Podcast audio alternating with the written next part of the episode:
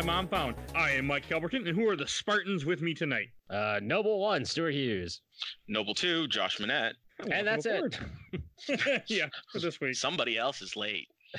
He might be Stephanie coming. might hop in hopefully. later. Hopefully. He said he's going to try to make it. All right, and before we get too far, first I do want to give another shout out to a, to another podcast.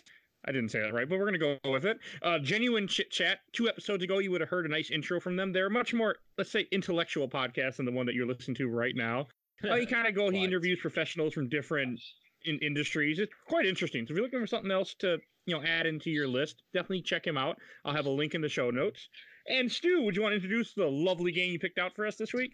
Sure. Initially, we were supposed to play Halo 1, but it's not out yet. So instead, we are going to do the prequel to the series, Halo Reach. Yes, which oh, and for those that are confused, listen to last week's episode. Yes, we were supposed to play Castlevania Aria of Sorrow, but due to scheduling conflicts, we're doing that next week, and we did this a week sooner. Shifted some So- things up again. That, before we start, what are your guys' thoughts on the fa- on how they're releasing this on PC? Since you we were supposed Um, to do the first Halo, but for PC they're actually just going in the chronological order. It seems of how the game the story would play out. Yeah, I um I understand it. I understand what they're doing because they're just releasing like what they have when it's ready to be released. I get that. I feel like it wasn't advertised that way though. Like when I saw like, you know, MCC coming to PC, I was like, "Oh shit, the whole MCC is going to drop on PC today." So I like I bought it. I pre-ordered it ahead of time. I like the day it came out, I like got home and immediately started up and was like, "I can't wait to play Halo 2." And I was like, "Only available Reach." Yeah, and What? it's interesting that they went that way, considering that when you know it launched on Xbox, it was the other way around, where it had all of the originals, and then Reach just came out when it came out for PC. Yeah, I don't. It's one of those things where I yeah I understand it. I wish they had done a little differently. Yeah, Um, they could they could have they could have marketed that better. Yeah, I I remember asking a bunch of people and I was like, uh, when when is Halo One supposed to come out? They're like, oh, you mean it came out today? I'm like, no, only Reach came out today. And they're like, what? I was like, only Reach came out. They're like, no, all the games are coming out. It's like apparently not. apparently, apparently we all misunderstood what they were doing. I think we were lied to. So Yeah, I it was really bad marketing. So I was a little upset, but I understand it. Had it been marketed better, I would have been completely understanding of like, oh, we're just gonna put out what we have when it's available. And I I think that comes down to like kind of what kind of player you are of games. Because I mean, I play a lot of I've I've played a lot of like Steam Greenlight games and like alpha games, and I don't mind that. I'll be I'll happily be like, oh yeah, here's twenty dollars to you know help pay for the development of this, and you give me something in return for that. Like I'll I'll I'll gladly do that, but just let me know up front. yeah, that seemed kind of. I was. I mean, I was like, I only knew it because of Stu, but I was happy that I found out when I downloaded the MCC collection, I didn't have to buy Reach separately. It just Mhm. came with it. So that made me. I thought I could spend another ten dollars just to get it. Yeah, that that was a nice thing for you PC guys. For us Xbox guys, you know, we had to buy it. Yeah. Oh, you reminded me of something. Okay, I got a funny story about how this all went out before I could even play this game. So first, I Oh, had yeah. bought the Master Chief collection, uh, let's say months ago, and I've always been meaning to get around to it. So I'm like, okay, I got the copy. So Sunday night, I get a text finding out that our guest can't make it for Castlevania, so we we're gonna switch it back. So Monday morning. Before I go to work, I'm rushing around. Okay, I'm digging around looking for my copy. I'm like, oh, where the hell is my copy? I'm like, ah, oh well, I'll find it at some point. So I look up GameStop has it for eight dollars. So I send my wife to go pick up the copy for three sixty for eight dollars. Okay, so gets the copy. I come home Monday night. I'm like, okay, I'm gonna get this installed. I go and press the button on my Xbox One. Well, that's weird. Nothing's happening. So I I press it again. Nothing's happening. I go back. I check the power cords. I, everything's in there. I finally go online, go through the steps, and they say, yeah, you need to service your Xbox. I'm like, fucking shit. so so then that happens. So I'm like, okay, I'll just buy the Master Chief collection. So I buy the collection. And I'm already upset about that because this is this is the fourth time I've ever bought Halo Reach. so so I'm sitting here going through this. I download it and it takes freaking like 50, you know, like 12 hours or so to download. It took a while to download. I don't have the fastest internet. It was a pain. I was very unhappy. Yeah, we all got a we all got a game out of this, and Mike lost a whole console. Yeah. Ouch. I was. I mean, I don't play my Xbox One a huge amount, but I was. I was bummed to find out that it, it, it passed away. Ouch. My favorite, my favorite part of all this was like us trying to get the game to run on your computer because then it wouldn't run on your computer. oh yeah! Oh, my god. I forgot about that. It just kept. It just kept kicking. It just said nope, and just kept canceling. I'm like, oh great! Don't tell me I'm going to pull out my old 360, pray that still works, and then plug that in. But no, after I un after I uninstalled Norton, restarted the computer, and then I got everything running, and it worked. yeah, Mike, Mike sent me like I was like like I was like uh what what error codes are you getting? Like I was trying to figure it out with him. And you sent me that picture of like Halo Reach was like in the background, and on the foreground was like three Norton tabs open. That was like your subscription's out of date. Please update. Blah blah blah. It's like, well, uninstall that first of all. That's number one. I did right after we after we talked, it went away. And then magically the game worked. Suddenly, suddenly after Norton was off your computer, everything worked perfectly.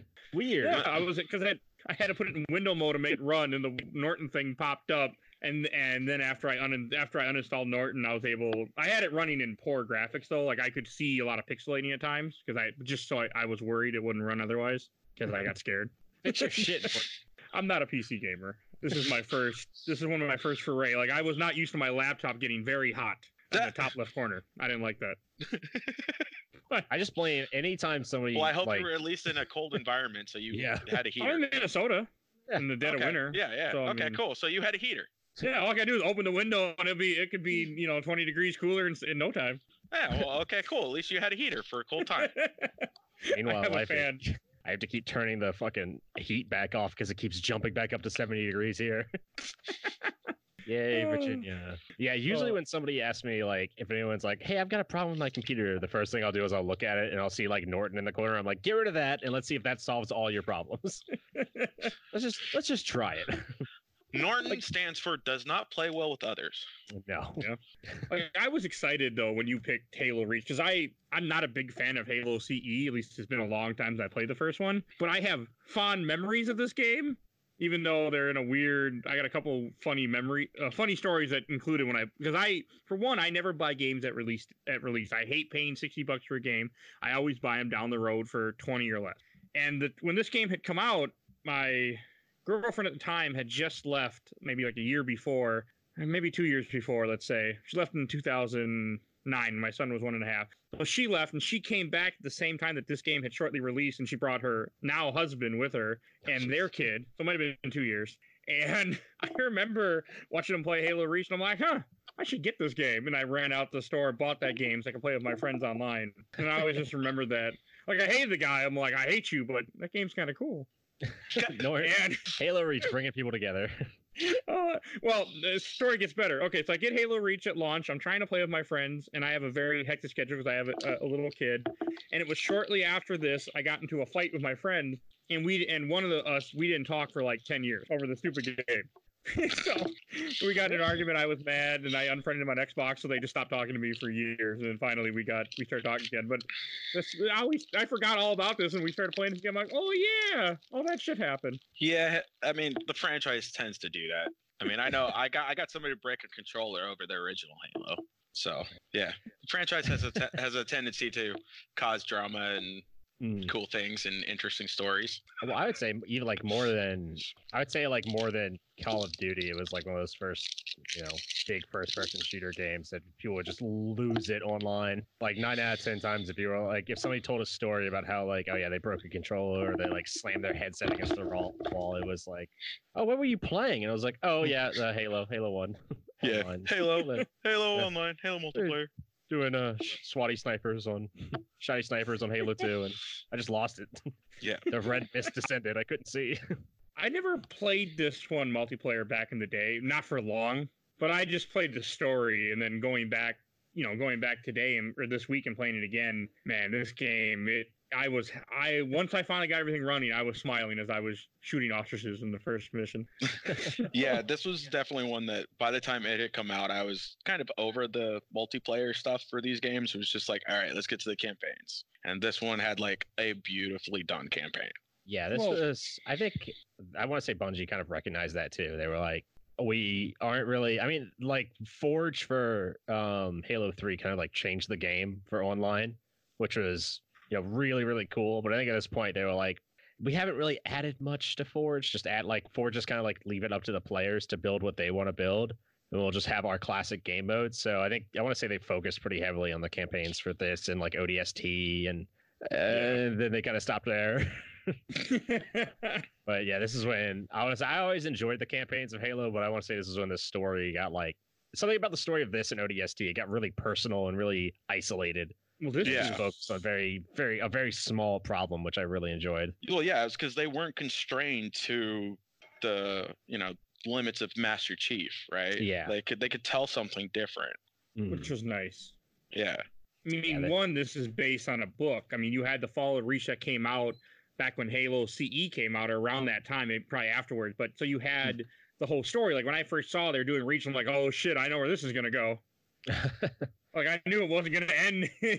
yeah, that was the the nice thing about it too. Is like a lot of any movie or show that comes out and it begins with like everyone died, flashback to like a year ago. It, it's really hard to build that tension or right. make you like enjoy those characters. Like I know a lot of people had that issue with Rogue One, going like knowing that going in everybody was gonna die. It's like ah, just I, it's gonna be hard for me to like really connect with these people who I know how their story ends already. But I think Reach did a really good job. Yeah, because it's more it's more so telling the story of of the evacuations than it Yeah. is Noble Team, right? Noble Yeah. Team just happens to be the one that happens along and helps these people try to get off planet mm-hmm. that are not military. Yeah, they're just pushing the story forward rather than than like changing themselves or having some big arc. Like that's that's the biggest issue. If you have some story like that and you try to give your characters like big moral arcs, it's like, well, what's the point? Like they're gonna die. So what's the point of them being a better person at the end than they were at the beginning? Yeah. Whereas this is, yeah, Noble Team is just they are they all the characters know exactly who they are. They're very specific. They've got their personalities that really stand out amongst each other, and it's like I know it's gonna happen, so just get me there. And then by the end of Yeah, the game, you're like, shit, and I then- actually really like. Perfectly, they make you they make you the player the mm. rookie. You're the new person. You're you don't you, and so you're like okay, and everything just goes wrong. You're just soaking it all in. Oh, that should be the man, like I the tagline say- for Halo. It was a simple mission. Everything went wrong. and I should say before we get too far, there will be spoilers for Halo Reach. Obviously, if you listen to the show, Yes. you should know that by now, and probably ha- spoilers for other Halo stuff. Let's say, just in case. Oh, definitely, yeah. Just Okay. say spoilers for Halo in general. If you if if you care about like the Halo story so much and you haven't made the time to play them at this point, then I don't know, maybe maybe like take a look at your priorities. well, uh, if, especially if you're listening to a podcast before playing. Like, yeah, I just get annoyed with people who do that, where they're like they'll like seek out. Like somebody will do a review of a movie from like 20 years ago, and they'll be like, "I was gonna watch that." And it's like it's been 20 years. Like, if you're gonna watch it, then watch. I don't care how busy you are. You can take 90 minutes throughout the course of 20 years to watch this movie.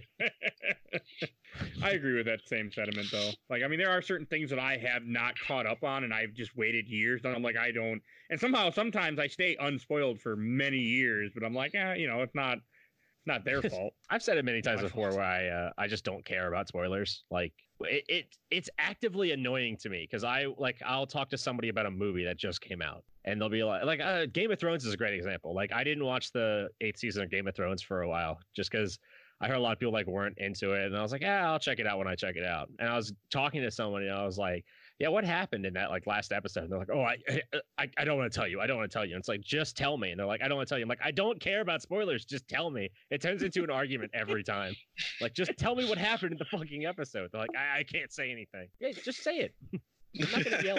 I would be like just Dude, tell, I'm would actively asking you to tell Yeah. me. I am telling I am telling you it's okay. And their attitude is like, I'm gonna be like, it's okay, just tell me. And they're gonna be like, oh well this happens. I'm be like, what? Why did you tell me that?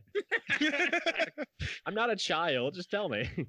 so in the last episode of Game of Thrones, Darth Vader came down. what? Why would you say that to me?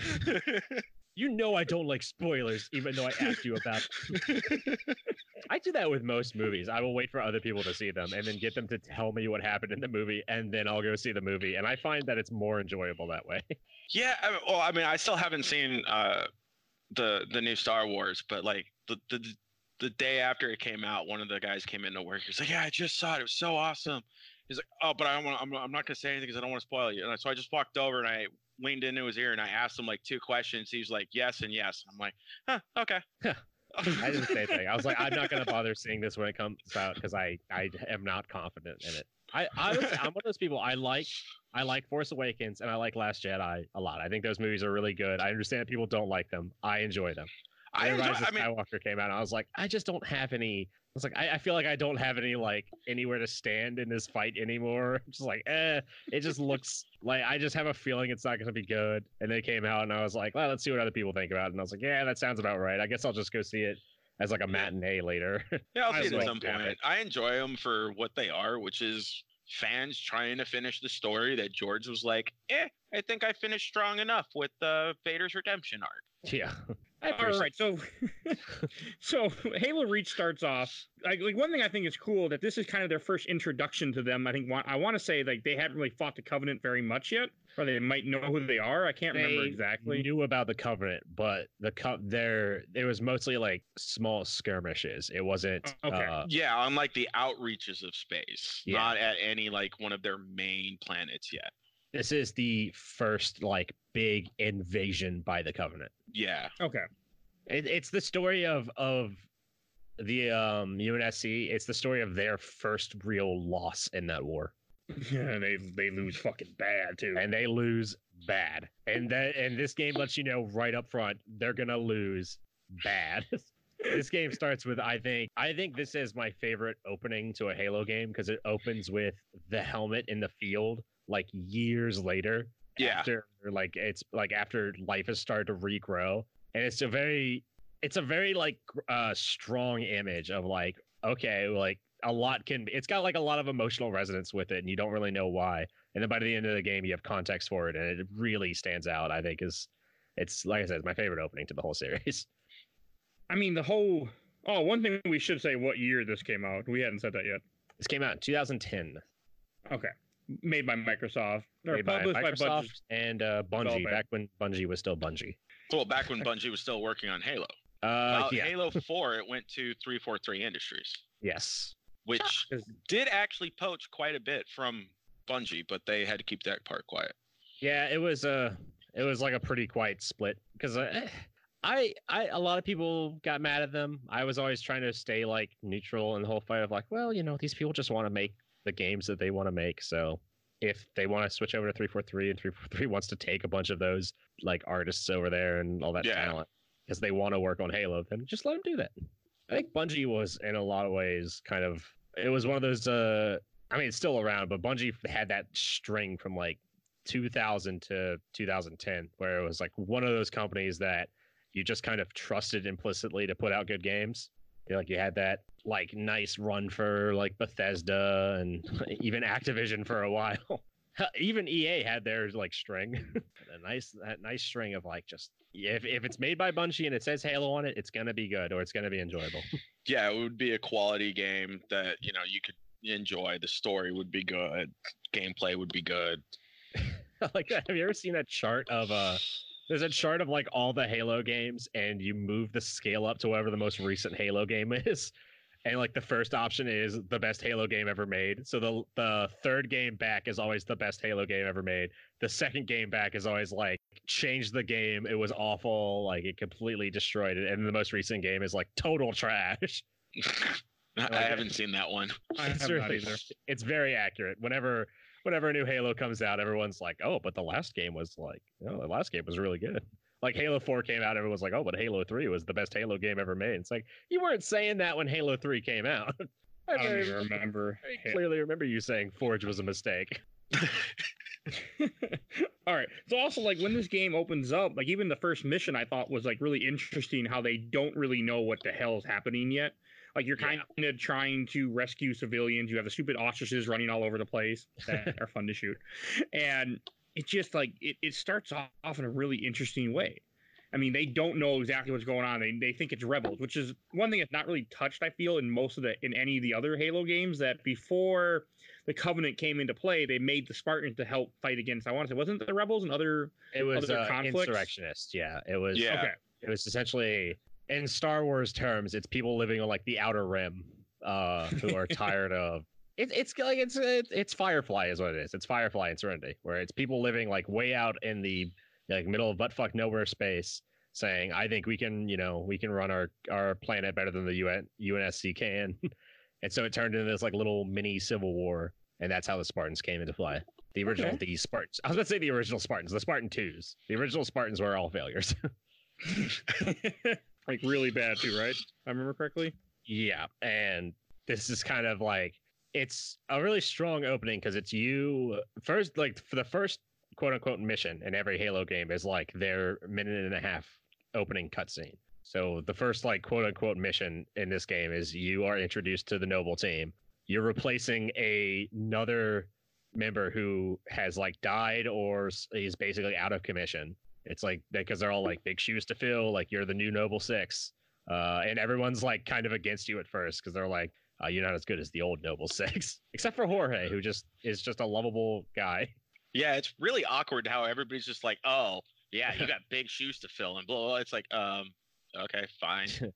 I like, Sure. I, I I love how they set up those characters so concretely at the beginning. Where Carter Noble One is, he like he, he you know he is in the background working on the mission details. He's the leader, and then Kat's kind of like managing the rest of the team. And she, uh, she she's the she's the uh, team mom. she's team mom and you got like june not saying anything just like staring at you i think he like makes a, a crack or something emil's over in the corner sharpening his knife on his helmet. You're like all right i know exactly who everybody is. And i think jorge's the first one to be like like nice to you where he's like welcome to the team. Like you immediately know you've got five char- or six characters in the game. You immediately know who everybody is. You immediately know how you fit in that group. And it's it's such a good like it's a masterclass in like being like how to set up a character. Okay this person's doing this. This person's doing that. You know. You know immediately. This guy is the gruff one that like he's just here because he thinks war is badass and this guy's the leader and he only is focused on the details and he's not paying attention to everything else That's a really good comparison, uh, like way to describe some of the characters in this. Yeah, it's it's great. They're all really strong characters, and it speaks, I think, a lot to say that you know they were only in this one game, but they were very popular, and they ended up being like firefight uh, voices in Halo Four, and they like still have a, a I'd say a pretty big popularity. I think I want to say like Jorge and Kat in particular are like very high. Whenever you see like a character poll, people just love them. Emil's uh, crazy and badass. Emil's got like the skull on his on his face mask. Yeah, he has Yeah. carved the skull into his helmet. Yeah, I, uh, Emil's the one that's with you for honestly the best section of the game, which is Oh, absolutely, yeah. yeah, I, I love how they do that too. Is the, the first mission starts off and like you're going to you're going to reach you're going to this little like uh farm farm base. It's, it's not even a base. It's just like a bunch It's of like a little farmland. farmstead. It- Yeah, It's like uh, it's like Uncle what? What's the uncle, Uncle Ben and Aunt Beru's farm out in the oh middle yeah, of nowhere, right? Like, yeah. that's it's just- essentially where you're going to figure out Oh. what's going on, and you're like, oh yeah, they're they're they're having some troubles and people are dead and rebels, right? Yeah.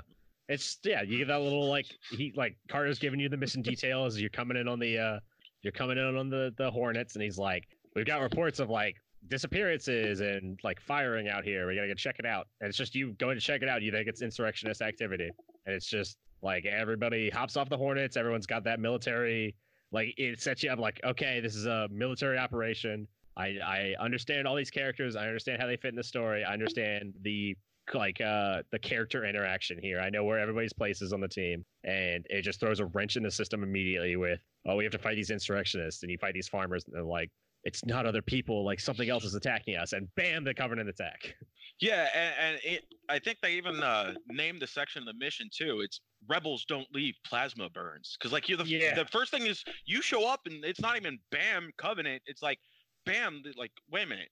These are Yeah. weird marks for rebels, right? Like Yeah, it, it's what like would you say it's like all in all thirty seconds from the Hornet to when you're at the door of the farmer.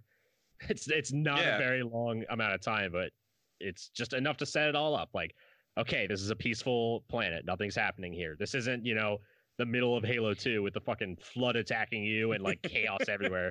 It's just a peaceful land, and there's like some like you see like a dead body and some plasma burns. You're like, yeah, that's like uh, Jorge's line is the Covenant don't leave plasma plasma scars, Captain. and you talk to the captain, they're like, oh, like my daughter's been taken or something, and we don't know what's going on. And you walk around the corner, and it's a bunch of fucking jackals. I have never liked the jackals. Uh, I I love the jackals. Jackals are like my favorite enemy to fight in Halo. Well, they're not my my least favorite. Is the stupid? I hate the frickin' the buggers. Which I was very oh, the sad. when they- drones. Yeah. the drones suck. The drones are one of the weaker enemies. I loved how in here you had the different jackals, right? Because you didn't. You had the ones that didn't have the shield and Mhm. didn't have because the and weren't snipers. Because usually, if it unless a jackal has a, a sniper rifle, it always has the shield. They had those little like non-shielded, non-armored jackals, and those Hmm. were pretty cool to see. And like later in the game, you see they have like the armbands. Yeah, I think Halo's always been good about like their character design has always been really strong. Um, I mean, even back to like the first game where it was just like, okay, these elites are blue and these elites are red, but it makes sense because the like red elites are like commanding the blue elites, and like as the colors change, yeah. It's it's signifying their different ranks within the covenant. I think Right, it was like- somewhere. It was like instead of like a blue belt, here's your blue armor. Here's your Yeah. red armor. Here's the gold armor. Oh shit, that guy's gold. Oh fuck me, I'm Yeah. gonna die. oh shit, there's a black elite. Oh, he's gone. Oh great, we're all gonna die. He's got a sword. Fuck. I've got a book Not somewhere wrong. of like the art of Halo that goes into it, and I've always liked their character. I've always liked their their character design. I've always liked how they make all their models, and I I think Halo Reach is a great example of them saying, okay, this is where they're at in Halo One. We need to take that and make the Covenant look a little less like a little bit more primitive, a little less armored. They like by Halo One, they're in a full war. These guys have like wartime armor, and in this game, it's like okay, these guys are just invaders. Like they aren't gonna look as armored. They aren't gonna be as tough. Like maybe they maybe they didn't uh plan for the humans quite as much as they did. So they just instead of having a full body shield, they just have little like arm straps that have little shields on them. Some of their like outfits are a little bit more ragtag. Like the Spartans in this. I love all their armor because it's just like it looks like stuff just glued onto the side of their armor. Like uh Jorge has like all of his grenades just strapped on him. and doesn't your character have like a little smiley face on his thing on his armor? I want to say. yeah, that's your standard emblem. Um, Okay. I didn't change it. I always change it because I've I've had the same emblem since Halo 2, so I always gotta go back to that. I was wondering why there's a stupid little smiley face. I'm like, what the hell is the point of this? Yeah, everyone gets their little character emblem to set them off. I love that little personal touch. yeah. It- And like I like June's armor the best because he's got like a little bit of like a ghillie wrap on the back of his armor because he's the sniper and he's got like little he's got like bullets strapped all over him. it's great. Yeah, it's, I, I love how it's since it's back during the time where they were prev, you know, prevalent. There is all this customization to the armor. They were all different, and where you know Master Chief is after the fact, where yeah, they can't really make any more of those guys. But he, his armor upgrades in the later games are like, whoa, really? They're still doing that stuff? Wow, he got a new armor piece. It kind of looks the same, but whatever. Everything looks a little bit more like guerrilla warfare. Yeah, Yes. It's Well, also, and and everything one thing- serves a purpose too. Yes, yeah. like one thing that was so interesting to me with this game back when it came out and even today is that you know this was like one of our first experience in seeing a lot more spartans because back when you just had halo 1 2 and 3 you just had master chief Yeah. i don't think there were any Yeah. the spartans in any of the first three No, they're not. No. And that's and that's the whole thing is it's supposed to it's sort of set up in Halo 1. They tell you like he is the last of the Spartans. Yeah. That's why everybody's like, "Oh shit, Master Chief." Like he is the last Spartan. Yeah. and, and it goes and, and then you learn throughout uh throughout Reach that he has essentially the oh shit, this is what's going to save us uh AI invention thing, Mhm. right? And so like that's why he becomes as big uh, on, on just the human military. It's not what he did on Reach or on on on on the original Halo. That's part of it, but it comes from he is also the only Spartan left in the world. Yeah. He's like the prototypical, like he is the Spartan to exemplify. Which I I was fine with him bringing back his team for five and having the other Spartans, like having the newer models and having his old team. I was fine with that, but yeah, I was always a big fan of that idea of, oh yeah, almost all the Spartans are gone. This is what we Yeah. have, but he is like the legendary soldier. And this goes Right. back to these aren't legendary soldiers. These are just like more like spec ops type guys, or these are very specialized soldiers. Right. They aren't the best of the best, but we have a lot of them, and they're slightly better than the regular person. So and they I- give I- us a, a really good chance and then Yeah. it turns into him and he's the only one left and yeah he does become that you know global badass I always appreciated the idea too that though they don't explicitly state it, you get the. I always got the sense that you aren't the only Spartans on Reach. There are Spartans all over the planet. yeah. all like fighting to get people like to evacuate and fighting the Covenant. Yours is just a very isolated story on one part of the planet. right And really, like only a couple areas. That's how I took it too, because I mean, you you got to think about it. this was if I if I'm remembering correctly, this was the UNSC's big military base where they were doing lots of different testing and had a lot of top secret things going on. yeah and, it, okay, and it was and it was the development center of the spartans Yeah, it's where Okay. Sword Base was located. So uh, yeah, it was it was essentially like their big R and D planet, or one of their big R and D planets. yeah Okay, the OE which is why the Covenant decided to make everybody go burn. Which I like because hmm. it's yeah, the game. It doesn't start at Sword Base, but like that opening level is just to introduce you. The Covenant are here. It's just setting up the story really well. You're fighting the Covenant, and then you got to go and like while you're like while you're driving around taking them out, you hop in a Warthog and you have to stop to evacuate some civilians and some soldiers that are like pinned down, and then you have to like then it's like then it gets into the actual story. It's, this is all just set up. Like I, I do like how there's so many missions where each mission's like, oh, you're gonna go do this, and you're you know you're constantly trying to fight off the Covenant, but they are freaking like they have huge anti-air guns pretty quickly that you're having to take out. That they have been mm-hmm. building a base like very very fast since they landed. They are just erecting the structures, getting everything going, and just Yeah. they're here to win. yeah Yeah, they, really they, get they uh, did they did not come to mess around they came No. to take that planet Yeah, you get the you get a good feeling of like how the Covenant because by Halo One the Covenant is already established, like they're already there. This is a great example of how the Covenant set up, where they've got those like modular bases that fall from the sky, and immediately they've got a foothold on the planet. It's like you, I, every level of this game, you feel like you're losing more and more. Like as you're doing more and accomplishing more goals, it's just like shit keeps hitting you from different directions, and you gotta like you're just it's it's all Whereas Halo 1, 2, and 3 are all like you are actively participating. You are actively making decisions to like fight the Covenant, fight the Flood. This game is all reactionary. It's the Yeah. Covenant's doing this, we have to slow them down. We can't Yeah. we can't destroy them, we just have to slow them down. We have to do this, we've got to help these civilians get out. It's all reactionary. And that that element of the story actually pushes the gameplay part of it too in mm. that you know it most of the halo games you don't have to kill the enemies. There's Yeah. only a few set pieces where you actually have to kill everybody for things to progress and so a lot of the games you can just pretty much just run run run run run and for almost all of reach that's literally what it is and it makes so much sense to the story because it's always frantically i need to go do this i need to go do this i need to go do this and we Yeah. might have a chance and then you go do it and you find out no sorry you're still screwed you're boned try this I ran a lot whenever I could. I like that opening because it's you trying to get to. You think Halsey is off in this base, and you've got to go save her. Like that's kind of the mission that you're given. Is after you in the evacuate the farm sword base. Uh, it's like her off off campus site or Okay. whatever. Oh, you're where- talking about the early missions, right? The first mission, yeah, you got to go. You go into that base, and it's been taken by Covenant, and you're trying to get in there because you're trying to find a Halsey. Uh, and like you've also like Jorge's also like we got to find that farmer girl too. And you go in and like you find the girl, and she speak. I love that she's speaking a different language.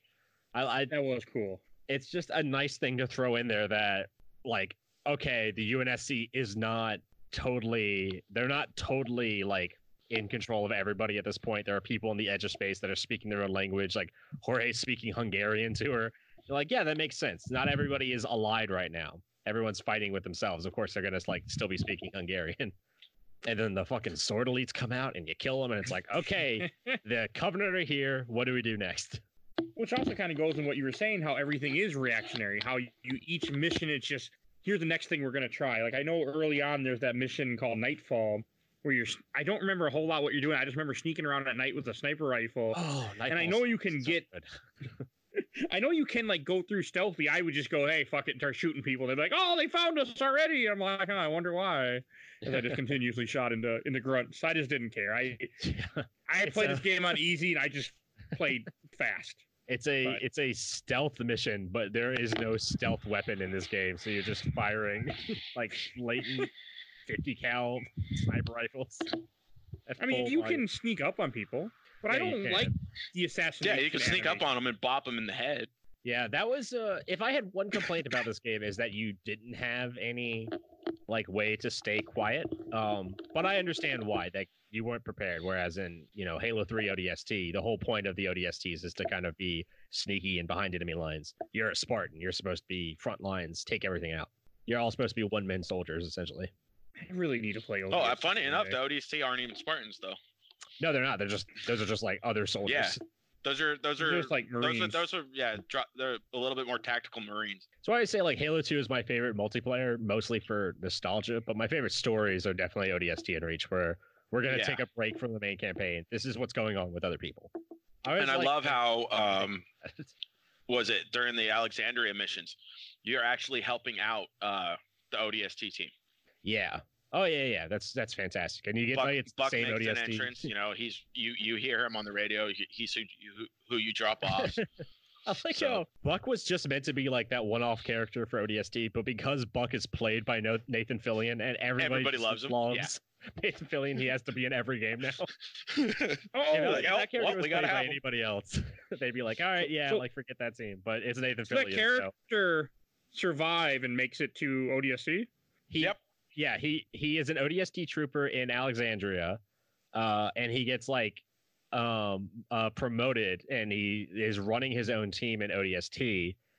And then by Halo Five, he is like a new Spartan yeah, Okay. because because of Nathan Fillion. yeah. That That's makes sense. legitimately the reason. Is because Nathan Fillion voiced him. Yep. Okay. Well, I didn't even realize that many people made it off the freaking planet in general. Yeah. I'm trying to think. Uh, that mission in between after Winter Contingency is the first Oni sword base level, which I've talked about this before. I love any game that it puts you in an area that you come back to later in the game and it's changed. And so you spend quite a bit of time at Oni sword base throughout these throughout this uh this game, and I've really enjoy how much it changes throughout the game. like it starts off and it's a very clean area uh, you're like the Covenant are attacking and they're getting in, but they've only just arrived, and so you're just going in to you know you're just going in to like try to find Halsey and complete your mission and get the hell out. I think at first they're attacking and you actually leave from Sword Base and you're killing the incoming Covenant, and then it ends with you getting back to Sword Base, and then Okay. by Yeah. the end of the game you are assaulting Sword Base because it's been taken. I love that. Yeah, you're having to fight to it, and then to get there, and then defend it while Halsey's finishing up the package to give it to you. It's so good. yeah, I'd say so good. Yeah. It was a really good game. Like I was impressed how much I enjoyed it. But there is one level that I had vaguely remembered that, that I definitely want to talk about, the Long Night of Solace level. When well, I mean there's a couple things I love about this. One, if you you end up going to like you hijack or you don't hijack, but you get into as I let's say X-wings. You get into some X-wings you fly up into space into a two-person po- ship, and you have a whole level where you're flying around shooting down banshees and I don't remember and phantoms. Banshees and Phantoms and Okay. um, Specters. Spectres, which was yeah, like the Covenants, like essentially they're bombers before the Covenant kind of like moved away from that because they weren't as effective. I like that. They Super introduce a new class of ship, and then but the new class of ship can't be good. It has to be like slightly ineffective to explain why it doesn't exist anymore. I I mean, really there's a lot that. of things that were introduced in this game, like the mongoose was. The, I think wasn't the mongoose first in this game, or was it also no, the mongoose showed up in three. Okay, um, Yeah. but you got long like I mean just like there's a lot of stuff that showed up in Halo 3 that people don't really remember from Halo 3 because it wasn't used very much that's used more in this like the there's a coo- uh, troop carrier um warthog that was in 3 but it was completely useless to that story whereas it kind of gets a chance to shine in this game because you can get in this truck and Jorge can get in the back of it and put his turret up on there and it suddenly it becomes a usable vehicle Right. Okay, And, I- it, and it's one of the first ones you can find early on too before you Yeah. start getting the actual UNSC ones. You get Yeah, I the, like that. the farmer versions of them. Yeah, you start the game with this shitty little, essentially like a pickup truck that Jorge hops in the back of. Because don't just drops the yet. minigun on onto the onto the roof. All right, Yeah. we're ready. it's like it's suddenly you're it feels like the countryest Halo. It's like ah yoo-hoo, let's go kill them Covenant. I mean, there's some really cool things in this game. Like that's the first thing I, I have to say. I, I seriously wonder was somebody at the at one of the pitch meetings was like, all right, so picture this: you got Dukes of Hazzard and Halo. I mean, that- I, that's a good. I would love to like to have been there just listening to people make this game because yeah, it does seem like yeah, it seems like a lot of them were like, okay, what do we have? How can we use that in this world? Because this world isn't we're we're dealing with a game where like you're not being completely uh you're not being like completely armored. You're not gonna have like the best of the best. You're just dealing with what is in what is in the world at the time. That's always kind of been Right. the point of Halo. The whole point of Halo was that the Master Chief was supposed to be like an expert at everything. Uh, so you know, it makes sense that he would drop his gun in the middle of combat and pick up one of the Covenant weapons because he can use that. I think this game pushes that to the extreme where it's like, oh, we don't even have a Warthog. Let's just take this old truck and we'll just make use of this old truck because that's all we have available to us. yes, It works with the game. I like. I know a lot of people don't like um don't like that saber mission in space where you're flying the saber. It's, I- it's a nice I loved it. change. I, I I love it too. I think it's it's right in the middle of the game. It's it's mission six out of eleven, so it's like smack dab in the middle, and it's so different from the rest of the game. It kind of gives you a break from shooting. I think it really breaks it up well. Where it's all right, we're we're in space now. We're gonna do like a little bit of a Battlefront two space battle, like just in the middle of this, just to like clear you up a little bit, throw something different at you before we throw you back on the planet. I completely forgot about it until I saw Josh, I think, post a video or something of it. I'm like, oh yeah, that's in this game. yeah. I, I got I got I got six kills in a matter of thirty seconds. It, I wasn't doing too bad. I I, Also- uh, I just I wish Bungie would make like after I played that mission, I was like, oh man, Bungie should make the next Battlefront too. Like they should be the ones to remake that game. Too late for that. yeah, sadly. Like even like the way that spatial ends, where you fly onto the ship Mhm. into a Covenant ship, which you think is the only Covenant ship coming. You think this is Yeah. their whole squadron, and you're bringing a, a nuke on? No, a split a slip space drive or something on yeah, it's a slip space drive that to to really lend to like the how everything is just like jury rigged and thrown together. You're bringing a mission. Uh, the whole mission objective is to get this engine from another ship onto this ship, which you're turning into a nuke.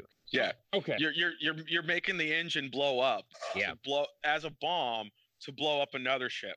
I love the setup for that too, where um, it's like at the end of the previous mission, Kat is talking about how, like, oh, do you remember that like terrible slip space disaster? And the head, the leader Carter's like, yeah, what about? And she's like, yeah, that's a simple. Uh, it was a simple like uh, usage error with their slip space drive. You could totally recreate that. If we needed something to blow up that ship, I think I know what we could do. It's great. And this is like this is the real like halfway point where I say I say out the whole game is reactionary. The first half of the game is you you're trying to evacuate civilians and like the covenant are there, but it seems like it's kind of a, like a stalemate almost. Like they're not they're not taking you over, but they're not exactly you're not exactly winning. yeah, At it, the end of the it- space it seems like a battle, tit for tat here and there. Like, Yeah. okay, we'll pick some people up. We'll rescue these people. Ah, crap! Now they're Yeah. over there, five miles away. Son of a bitch! Let's start walking. you have that perfect end to this mission where exactly halfway through the game, you blow up the Covenant ship, and it's like, yeah, we did it. And immediately it's like, like, six of them show up. You're like, Yeah, they just start "Aw." falling out of slip space around the planet, and you realize, like, that's that's the biggest moment where you're like, oh yeah, I forgot. Everybody has to die for this to work. Well, we also right before in that scene, you find out that the bomb you have lost the remote detonation. So one of your your team grabs you, says somebody's got to stay behind, and Yeah. throws you out the airlock. Down Yeah, the he- Yeah, he, down this reach. is Sparta's you to safety. Yeah. The first sac- yeah. So you have this moment it's the first sacrifice of the game. It, it gives you it's perfectly set up. You have just enough slight victories to think to forget about the fact that everybody has to die. It's just enough to get you in the moment and be like like yeah we're kicking their ass. And then jorge sacrifices you chucks you off the planet so you have to armor lock down to down to reach. And all these covenant ships comes pouring out of slip space and you're like oh yeah i forgot I, I that first moment I played this game, I still remember playing this game for the first time because I was like, oh yeah. I, I I it completely slipped my mind that everybody has to die. Yeah, there's there's no better way to remind you that you're fucked than yeah. forcing you to re-enter the atmosphere of a planet by yourself. No, s- Yeah, no, the- no ship. No, no. You just got to fall back there to the planet. That and that next mission is oh my god that next mission might be one of my favorites in halo where you're just you're just on foot alone in the city and you're just like trying to get like you know like you're trying to like get in contact with the rest of noble team and you're just helping civilians along as you go i love how Yeah, and picking up weapons because you have nothing. yeah yeah you start off with like a mag of magnum ammo and it's like all right like find shit as you go like you're on your own Yeah. That was the only level that I really liked the way that they did the levels. I didn't like how your weapons don't carry over. If you pick something up and you're running through the level and you just you're literally playing consecutively, your Mhm. weapons changed every freaking level. They had a weapon loadout for the beginning of the level, and I didn't like that. Outside of this one that. mission, that one mission it makes sense. Everything else is just like, okay, this is an arbitrary mechanic. Yeah, Fun. I, I wasn't a fan of that either because that was like my favorite part of uh like uh you know you get a friend over and like I would we I had a friend and we'd do this constantly. Like I had a friend come over and we'd stay up all night to do like Halo 2 on legendary like Halo 2 LASO all the skulls on. Yeah, and so much of it was making sure you had that weapon at the end of the level which had ammo to carry over so that when you started out you still had like a battle rifle with a full clip in it at least. And- right. I yeah, I, I wish they had. I understand why they didn't do that because each level is kind of so con- contained, and each level starts off with you traveling to like a new area and dealing with something else. So it makes sense that somebody would like hand you back like your standard gun. But I would have really liked the idea that Noble Six was like, no, no, I've got this this carbine that I'm really fond of that the Covenant had. I'm just gonna hold on to this for a while. Yeah, I, I really like the idea of you know stick it to them with their own weapons. Yeah. oh, there's- oh, that's Covenant carbine. Covenant carbine was like my favorite weapon for the longest time. Well, speaking of Covenant weapons, I hate almost every Covenant weapon in this game. In You general, I just don't. I don't like Covenant weapons. I only use battle rifles, assault rifles. Yeah, that's about it. I try to stick with those two guns at all. times. Ugh. I'm like You And like the pistol. spray and pray battle rifle? And the pistol. Ugh. I love the Oh. damn pistol in this game. aside from the battle rifle, which I hate, I love. I, usually in games, I will be like, I'm gonna stick with the standard weapons. Like I play Fallout, and I never use any energy weapons, much to some of my friends' chagrin. I will be like, no, I don't care about like the laser rifles or the plasma rifles. I just want my hunting rifle, and I'll be good. I love But plasma this game, I'm like, oh, but sick, yeah, a Covenant carbine, like a needle carbine, hell yeah. I just had a That hard fucking, time with the uh, weapon. That brute So, gun, yeah, that's like The D- the I mean, the submachine gun with the DMR was on. I love awesome.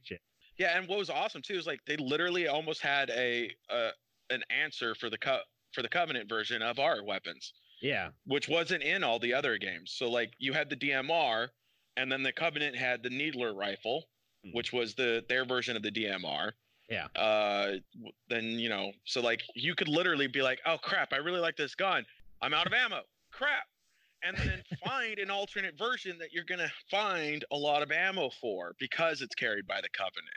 That's uh, another thing I always absolutely loved about their design was that the brutes all have combustion weapons like humans have and it makes sense because the brutes are the more primitive species of the covenant like the Right. fact that they had all these energy weapons they're like okay they are the techno like they are technologically far superior to us but then the brutes have like their combustion shotgun and their combustion smg and it's like okay Yeah. yeah, like that makes sense like they are the with brutes. They are- bayonets on them. with bayonets on them. Yeah, it's great. It's absolutely perfect design. I had completely forgotten the brutes were in this game, and I smiled when I saw the brutes. I'm like, oh yeah, I like fighting these things. I I don't mind the brutes. They I they know- make me make me happy. A lot of people were like, I, I know, I know some some people that were like genuinely upset when the brutes started taking over for the elites, but I always liked fighting the brutes way more because Well, they don't have a shield. They don't, They don't have, have a a regenerating shield. they. Oh, some of them do. berserk Them. Oh, yes, some, like but- the the higher ups do, but yeah, the higher ups do, They were especially in so- Reach. they're so easy to kill. I love it. They're so much easier to kill Yeah. than elites are. elites are bitch to kill. Yeah, it, whenever you f- like anyone going back to Halo One and Two, having to snipe elites, it was just a pain in the ass because their heads are further down on their bodies, so you, it's really hard to get a headshot from behind. And the Yeah, brutes like, are just used like to the biggest heads. I remember playing as an elite in Halo 2 on multiplayer just because it was harder to headshot them than the other ones. Yeah, that's you play you play uh, SWAT magnums that everyone's a fucking elite. Every that, single that brings back person. some old memories. You're like, oh, do I play as the humans or the guys that you can't shoot from behind? Obviously, I'm playing the fucking elites. I used to play. I used to play SWAT, uh, SWAT magnums with the human just to make it harder for myself. Why am I not surprised? Because I'd be like, if I won the game, I'd have even more bragging rights of being like, yeah, I kicked all your asses, and I'm playing as a Spartan. Back when I used to be good at video games. I still think you probably are. I'm better than a lot of people, but I don't know if I'd call myself good. I can win a co- I can win some games of like PUBG, but if you put me in like a RTS, I fucking suck. Okay. I won uh, my first my of the first three games of PUBG I played. I won two of them, and I was like, all right, cool, yeah, this is this is my game for a while. I'm gonna be playing this for a couple months. Okay. I did not know that about you. I'm I'm really I think it's because I played so much DayZ. I'm just really good at any oh, like battle royale game because I don't trust anything. Hmm, that's probably the right way to play them. Yeah. Oh, so if we were speaking earlier about when you like go to Alexandria, like you're coming into the city that they're trying to evacuate, and I like how you're just like they don't expect like oh hey a Spartan's here. and They just start Yeah. giving you random missions to try to help out, to try to make some kind of sense. Mhm. And it especially with the second part of this when you go into the nighttime Alexandria and you're in a freaking helicopter flying Oh, God, around. yeah.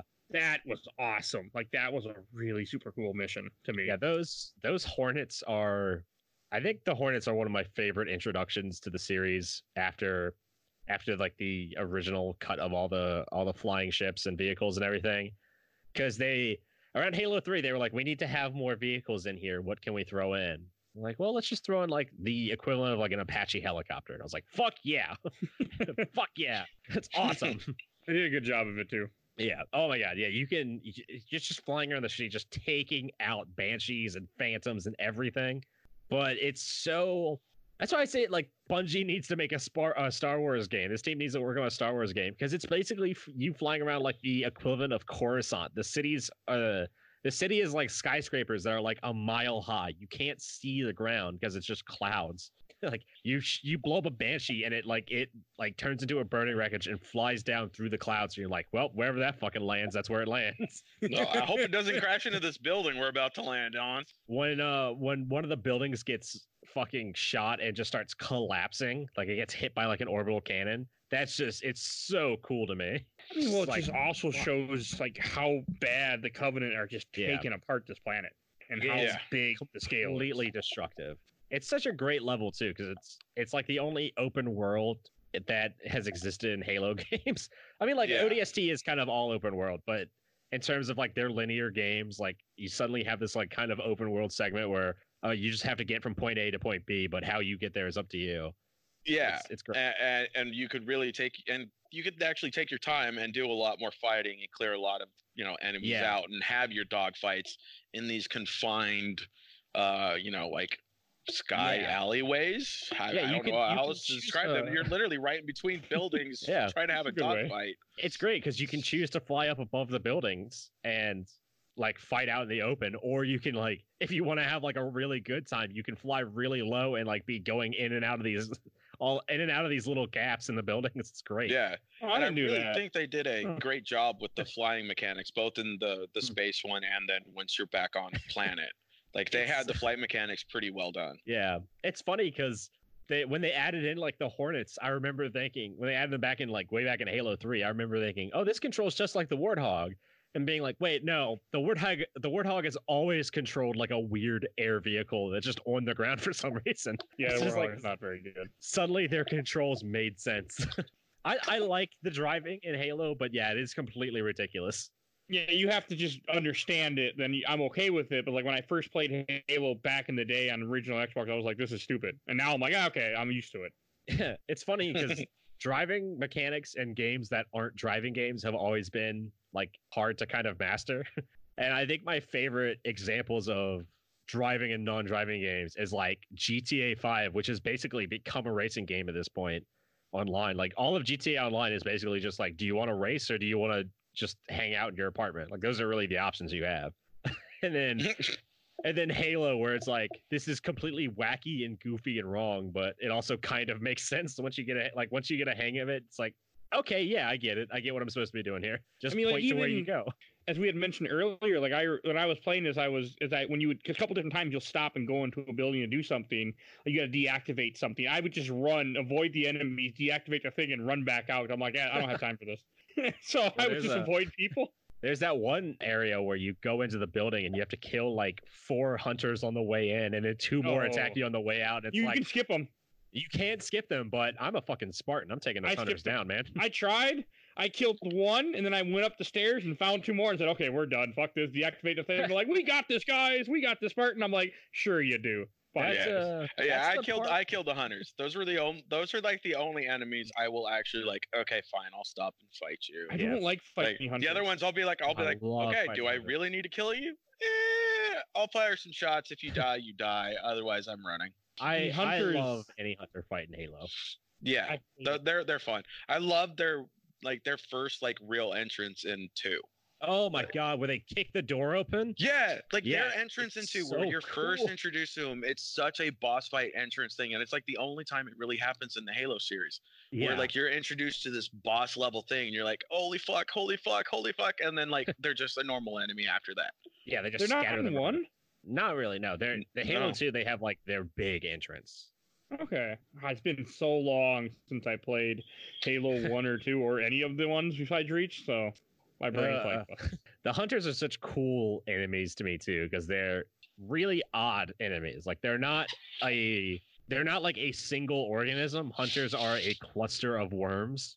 what? Yeah, they're a cluster of these like big worms that yeah the Covenant have. Um, Oh, like yeah, they, they get into the they're they're really odd. They're clusters of worms that form colonies, and the colonies like make up their body. what you're actually fighting that's Yeah. why Oh, I you did have not to know hit them this. in the little orange spongy parts because yeah, the blue part is literally armor it's yeah, it's the same armor used to make scarabs, which I always thought was really cool because it's yeah we're gonna take what we have available. We're gonna throw a bunch of armors on these things, just and pat them out and just throw them at the enemy. It's cool. Okay, and I know we. The, the reason they always have two of them rather than one is they form these like bonds between colonies. That's how they breed. You whenever you fight two and you kill one, the other one will always berserk. It's it's such a great it's such a great design. Okay, and for those that are unfamiliar with Halo, the Covenant is an alien race of different aliens that they that they took different species, put them all together, Yeah. and have a religion that they're following. So they are all following a certain religion. Up until. Halo 2 when all the shit goes wrong for the Covenant. But that's a basic idea for the Covenant for those that are Hmm. unsure of exactly what we're talking about. I appreciate them because in the other Halo games, you also have the Flood, which are like the kind of zombie, like weird zombie science fiction organism that exists in this world as well. I appreciate their restraint because it would have been so easy to throw the Flood into this game, and the fact they didn't says they like they really cared about the story that they were telling. Yeah, I I would think- agree with that because it's, it's a good story. Yeah, uh, I, think- mean it wouldn't have made sense to have the flood in the game yet no, it wouldn't have. I like think that would have really screwed with continuity if they had Yeah, unless a developer would have absolutely said people like fighting the flood. The flood is a cool enemy. Let's just throw Yeah. them in there. And I think it speaks volumes that they were like, we're not going to put the flood in this game. This is a prequel. I hate the flood. I love fighting the flood. The flood, the flood missions are always my favorite missions. Yeah, My and that's that's actually how I knew that um three four three people uh were some of the people at three four three were originally at Bungie was when when I was at uh E3 one year for the year Halo Four was coming out. And I was talking with the guy right outside the Microsoft booth, and I was like, "Yeah, I'm a huge Halo fan, blah blah." You know, I'm trying. To, I want to see if I can get it, get in and see some of the stuff and get a lanyard. And so he was like, "Oh, you know, how big of a Halo fan are you?" And I told him, you know, I, I bought Halo 2, the collector's edition, like six months before I bought an Xbox. And he just looked at me like, "Wait a minute, what?" He then he he leans in, and he goes, "Yeah, I I I did the the flood missions in Halo." Oh, I'm like, "Really, dude? Those things were amazing." He goes, "Oh shit, really?" He goes, "Sit right here," and then he went and like he got me in to check out the thing and see a lanyard because usually everybody's like, "Oh, I fucking hate you." Yeah, and he's just like, "Oh yeah, dude, no. Um, there's actually a lot of us Bungie over at three four three. Like we Yeah. can't say it, but there is. that makes Okay. Yeah, those flood missions are my favorite for Yeah. sure because they. And, oh God, and so going strong. back to when we were talking about the hunters, they do show up in the first Halo, and they're kind of a what the fuck moment, but they don't really have like a cinematic entrance to Yeah. them. Okay. and they get that in Halo 2, like really early on. I was actually uh, I was preparing when this episode was initially going to be about Halo One. I was preparing to talk about it because I jumped into the series at Halo Two. Uh, my friend loves Halo One. I had a friend who like he got me into the Halo series, and he played Halo One nonstop. So I played Halo Two before I played One, and so going back to it, I was like, Halo One is a great game. Don't get me wrong; it sets everything up really well. I'm sure we'll do an episode on it when it comes out. But Halo Two is when they kick everything into overdrive, and they're like, "We've Oh, yeah. got something here." Yeah, Halo One that's- is more of like a little bit more less restricted Doom. It's, kind it's, of they uh, tried to play like It's like there's- you know the early the Call story's there and it's told to you as you're playing, but there's no real like you know Hmm. cinematic points to it. It, it everything really just flows as like a combat narrative. And then uh, Halo 2, they can really kick everything into gear, including all of the storytelling during the missions and everything like that. Yeah, I'd say Halo One is like it's important to similar reasons to like the original Call of Duty. Like mechanically, this is very important, but it's like when you get to like Call of Duty Four or like Halo Two, that's when people sat down and started playing them, and they're like, okay, this is going to change Yeah. how games operate. Everybody from now on is going to be emulating either how this game plays or how this game plays. These are the standard. It's very rare to sit down and play a game and be like, this is the new standard for how everything is going to operate. I'd say like like Uncharted is one of those big ones where you sit down, you're like, okay, all cinematic games are going to be based on this system forever. until someone until someone comes along and makes the next standard game, this is going to be the standard for 10 years. And I do want to say it's right after this level when you meet up with your team again. Isn't this when Kat gets sh- gets sniped? Yeah, this is so you've lost Jorge at this point, and you're you're leaving one of the towers in Alexandria. You are evacuated as much as you can, and you're leaving to start the net. Like you're leaving to go back to Oni base, and like you formulated your plan, and you're running out, and Kat gets shot in the back of the head by a sniper, and it's Yeah, so like, out of nowhere. Four steps, four steps from the the airlock Yeah. door, elevator door thing that you're heading to. It is the most shocking moment in the game. I'm not gonna lie. The I'm not. Can't, I can't even lie about this. To be completely honest, the first time I played this game, I cried at that part. I get really into video games, and yeah, Kat died, and like I was like, I was sad about Jorge, and Kat's death comes out of nowhere, and I just like lost it. I was like, oh fuck, like no, like this is the beginning of the end. But that also speaks to the nature of this game of how much it does. You know, if Mhm. it pulls you into the story because when you look at other Halo games, you could give a shit who most of the characters are, but in here you really care about Noble Team. You care, even though I can't, I can't remember their names. I do. I just don't. That's just how I am. But Kat and. I cared about the team. Yeah, it's I, Carter is the leader, they do something and really Emil's the Emil's like the vanguard. okay. He's he's the he's DPS to Jorge's tanking. They did they do something really phenomenal in this game too. That's that shouldn't be understated because up until this point in Halo, you play as the Master Chief, who is you know he's the the faceless super soldier that you're supposed to put yourself into. Like you Yeah. are the Master Chief. You are doing this. In this game, they do something remarkable where before people die, you get a chance to see their faces and see that they are humans, see that they are real people. So you see Jorge's face, and it's like, I mean, Jorge's the first one to take his helmet off, and he's the most like, he's got the most humanity out of everybody. He's the most like empathetic, and so you see his face, and then like as Kat's talking to Carter, like earlier in the game, like she takes her helmet off and she's talking to him, and so you really get a sense like, oh, these are these aren't just nameless soldiers that are dying. These are like actual characters that I need to care about. It's, Which I felt it did a good really job clever. of. Yeah. The only character you uh whose face you never see is aside from Noble Six, because again, that's like your character insert. The only Yeah. character you never see is Emil, and that's because that's Emil's thing. Is that he Emil Yeah. wants to be this character that like yeah, Emil's face is the skull on his mask. Yeah. he's trying to be like a legend. Like he's trying to build up this other character, which makes sense. He was the origin of the the Mandalorians. You don't take off your helmet. This is Yeah. the way. That's a great that's a great comparison. He is the That is. Mandalorian of Halo. Yeah, that's uh I'd say Jorge's death is really like the first feeling of oh, okay, we're gonna lose. And then Kat's death is like, oh, we're gonna lose way we're- harder than I yeah, thought we're gonna lose, and it's gonna hurt. It pumps up the stakes um, like so well. And then, and then we had kind of we've been talking about this off and on. The next mission is when you go back to Oni base, Yeah. and as Stu was saying before, everything is different now because they have taken over, but they haven't destroyed it yet because they're looking for something. they're looking for something. Yeah, you've got to Yeah. infiltrate your home base. Yeah, you're working cool your way up and resetting those. uh No, you don't even get to reset them until you, after you get up and you retake the top, huh? Yeah, the actual gun that's it's, that are uh, supposed to be defending the base. Yeah, you've got to retake. You've got to destroy their anti-air turrets so that you can land more like more troops, so that they can just hold out while you complete your mission.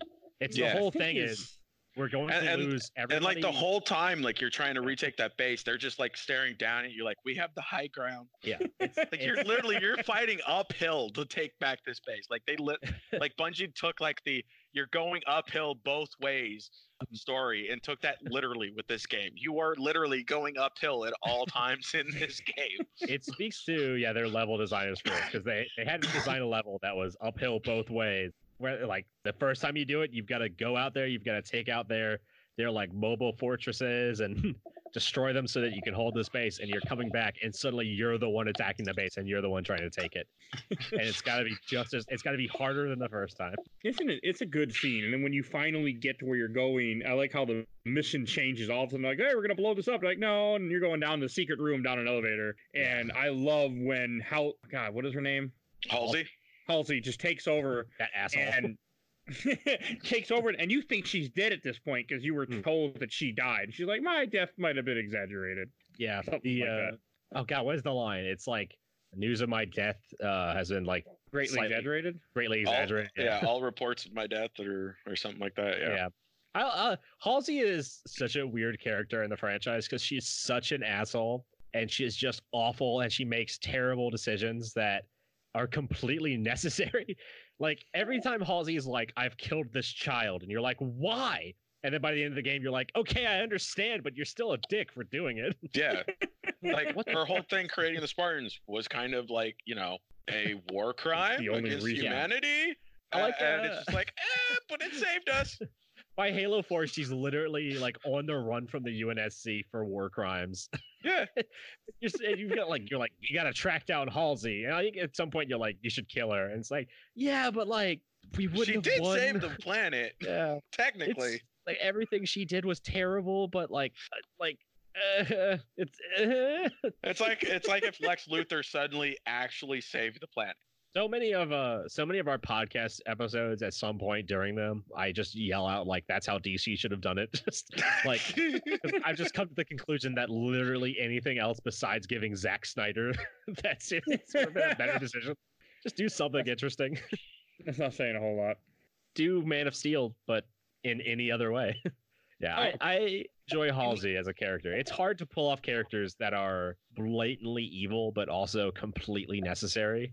And Like- I think Halsey's a good example of that. I don't know a lot about her. I do know because um I have never played Halo 4. This is the last Halo game I played in published order. I also never played ODST very far, so maybe. So I mean, for me, like seeing Halsey in this, and you know, I I thought she never made it out of the original of, of Reach in the original trilogy. I didn't realize until later she comes back in four. She's like uh, Rico in uh, the Starship Troopers franchise, where like Rico's dead, and then she shows up again. like, okay, this time Rico's dead for sure. That's gonna be a joke for like two people who have seen the whole Starship Troopers franchise. I haven't seen anything but the first one. I think I'm one of the few people who has seen. I think I've seen other one and two. The the rest of them are awful. They're all terrible. Like Yeah, it's even fine. the It's, it's fine. I mean, even the first one was awful. yeah, but the first it was one was awful like fun. I think the first one's one of the greatest movies ever made. But I But highly it's- disagree with that I think statement, it's- but I think it's awful in the right ways on purpose because it's it's the same guy who did RoboCop. He knew what he was doing. He knew exactly what kind of movie he was making. The, the first one worked so well because they went so far different from the books. Yeah, it was a satire. Right. Yeah. Rather than doing it as serious fascist propaganda, they were like, "All right, fine. We're going to shoot the whole movie as a satirical fascist propaganda piece." And we're And gonna so shoot it, rather than seriously doing the book, they were like, "Eh, fuck it, fuck the book." and we're gonna shoot it like it's an episode of like 90210. We're gonna shoot it wide and like like a very that very clear palette. It's I the the oh god, I'm so angry that they are. I'm usually not upset when somebody's like, oh, they're coming out with a movie. Like this. I'm not the kind of guy that's like, oh, that's dumb. Like they shouldn't do that. Even when, as much as I complain about the DC movies, even when a new DC movie comes out, I'm like, ah, that's fine. Like it's not for me, and I don't like them, but I know there are people that like them. But this made me legitimately upset. They are remaking Starship Troopers as a faithful adaptation to the book, which is like the fuck is wrong with you? The book is like a pro-fascist, pro-totalitarian, like dictatorship is good, awful book. It's the most like it's a terrible, problematic, awful book. Thank God we killed all these bugs. Death is the only way. Violence and death and and all hail the great leader. It's like don't do that. That sounds It's gonna be bad. I can understand. Oh, but like even that level when you're down in the caves and you have to like activate the turrets and they're all trying to get to you where Halsey is getting Yes. what you don't know until later is Cortana ready for you. That was a cool scene. Like that Yeah. I enjoyed where you're trying to hold down this small little fort. And I'm assuming the hard difficulty, those turrets are getting shut down constantly. On easy, Oh, yeah. they never got shut down once. Yeah, if you uh like I played it on legendary and it was just con- like um it's just constant. Like it's hard to play that level on legendary as one person because your turrets are just going down and you either have to like cower and hope or Yeah. like play with multiple people and have like a team of 3 constantly moving and turning the turrets back on. It's it's difficult. I never would play on legendary. I mean, I have in the past. Like I back when I was an achievement whore, I tried to beat Halo Three and them on to get the achievements on legendary. But and I might have. I can't remember anymore. But Oh, nowadays, They have uh, they have the achievements for beating. Uh, eventually, when all the Halo games come out, there'll be like a big achievement for I think beating all all of them on Halo LASO. Yeah, so you, you'll have individual LASO achievements, and then Yeah. you'll have the collective LASO. yeah, Uh, and I am I mean, 100 percent going for that. I generally do like to play on legendary. Uh, I think mostly for you know the getting games done in the year thing that uh, Sergio's been doing in Overblood. Been usually popping it down and just playing through on normal, and you know making sure to play through for this. I forgot what I was playing on normal or whatever. But yeah, usually I'll go through and I'll do a run through of the Halo games on Legendary. I remember uh, when Halo Three came out. You know, the fiance and I waited in in line for the midnight launch, got it home, and we her and I had beaten the entire campaign by eight o'clock that morning on Legendary. nice. I think uh, this one is.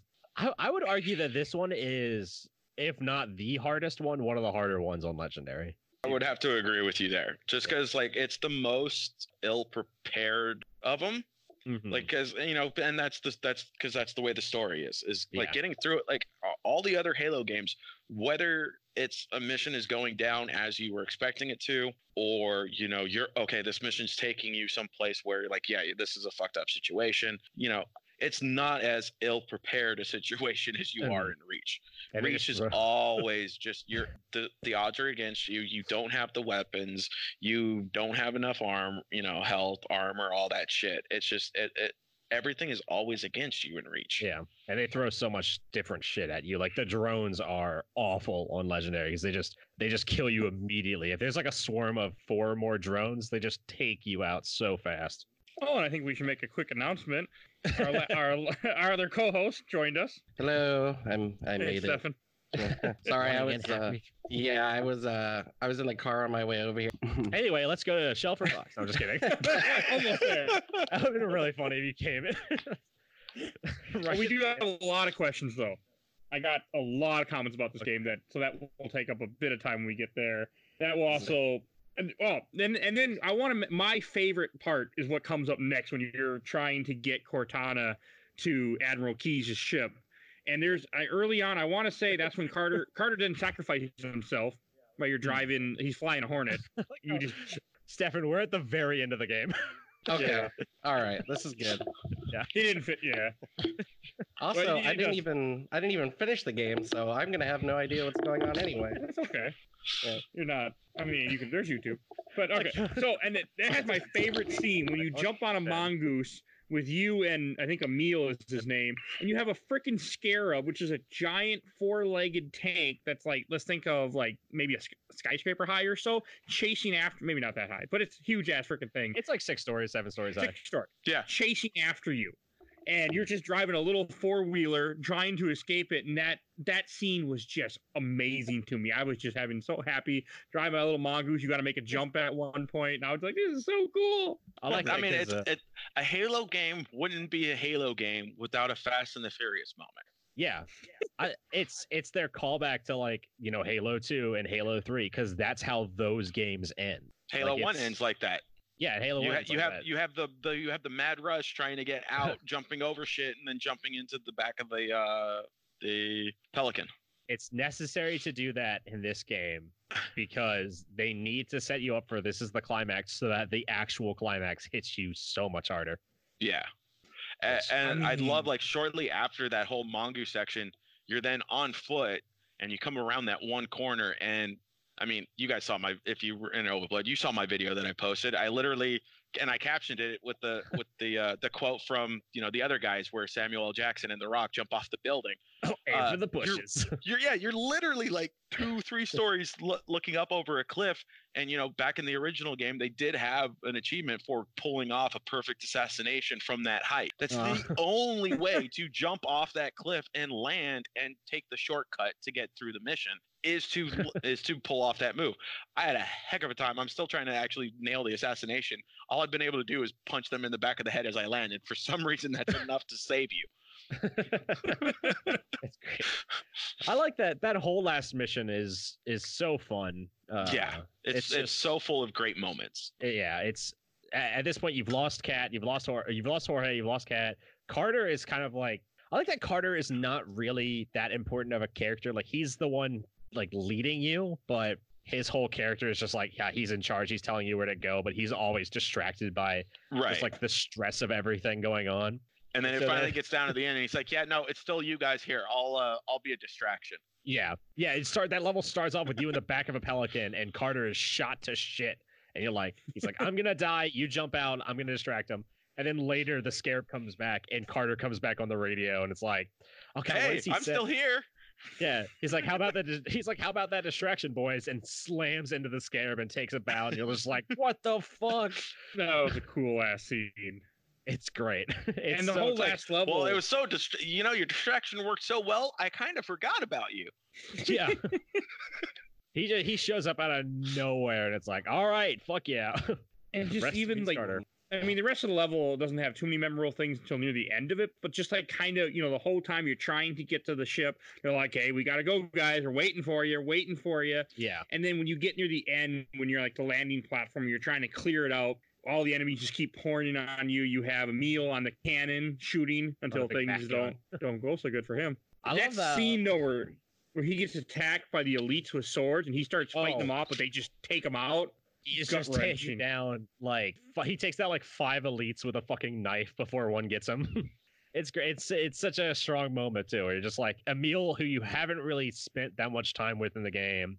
He's always just like whenever Noble Team attacks, they always split up into two groups of three. And so for the most part, it's like okay, you're with Jorge and June, or you're with Jorge and Kat. And like this last part of the game, it's like all right, you've got Emil. And this this last level is really like getting to know this character as you know he's going to die. And so they make him such a strong character that when he dies, you're like, oh fuck, like he was so cool. He was such a badass. Yeah, they do a really good job with that too. He needs that uh which it needs that scene from like Scott Pilgrim. Like when he dies, and he's to have that quote in there. It's like, I can't die. I'm so cool. I love that movie so much. I love that too, because uh that whole level, as you're getting closer to the pillar pillar of autumn, you keep you keep getting like little vistas with the pillar of autumn in the background, just like to give you that sense of like, okay, you're you're still like a mile up and you're getting closer. You're still like you're still not quite there, but you know, almost like it's it's getting a little closer. It's getting just incrementally. You see a little bit more of it. You'll see like way off in the distance, and then by the end, you're fighting right outside of it. Yeah, you feel like you cover so much ground. it does, and it's a great way of like showing your progress through the level. And that great that little uh that little Easter egg in the Pillar of Autumn too, as it's pulling off, or in that pelican. I don't know why. We at the end of the level, you've got to take over. Uh, Emil's in the Mac cannon. He gets he gets killed, and Colonel or Captain Keyes comes down with his pelican, and you're handing off the. The idea is that you're supposed to get in the pelican with Cortana, like get off the planet. But as the pelican comes down, you see more ships coming in, and it's like, well, I've got to stay behind. I've got to get the Pillar of Autumn out of here. And so you hand Cortana off to Captain Keyes, and there's that little Easter egg where if you hold the stick left, it'll pan over and you see the Master Chief in his his little tube off in the corner. I just love that. Oh, I didn't know that was in here.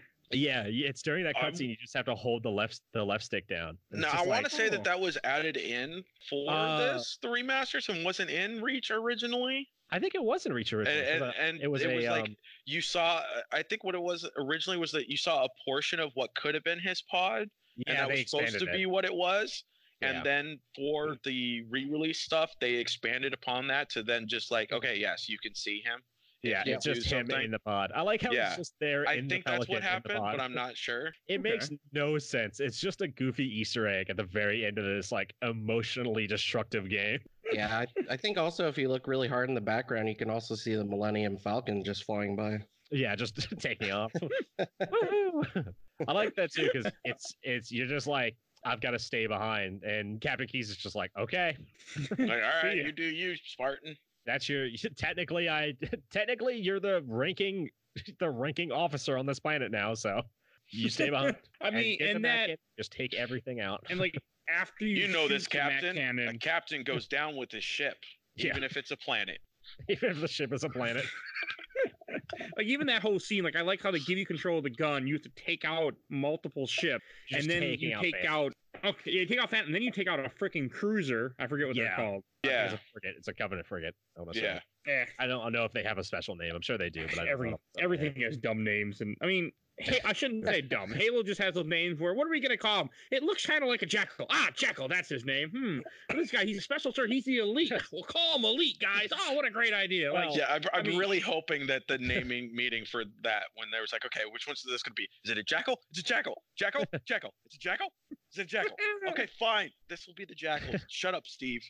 Well, to that I- I'd say, uh, Mike, is they that's what the humans call them as jackals. I know. And Uh, they actually do have a name. They're called the Unggoy. But Yes. in Halo 2, for some reason, they call them the grunts. Like the Arbiter calls them grunts. And it's like, that's not what you call them, though. You've got a different name. Come on, Keith David. Uh, and then, I mean, that's when the game really hits. Is you have a last mission after, God, what the hell is that ship called?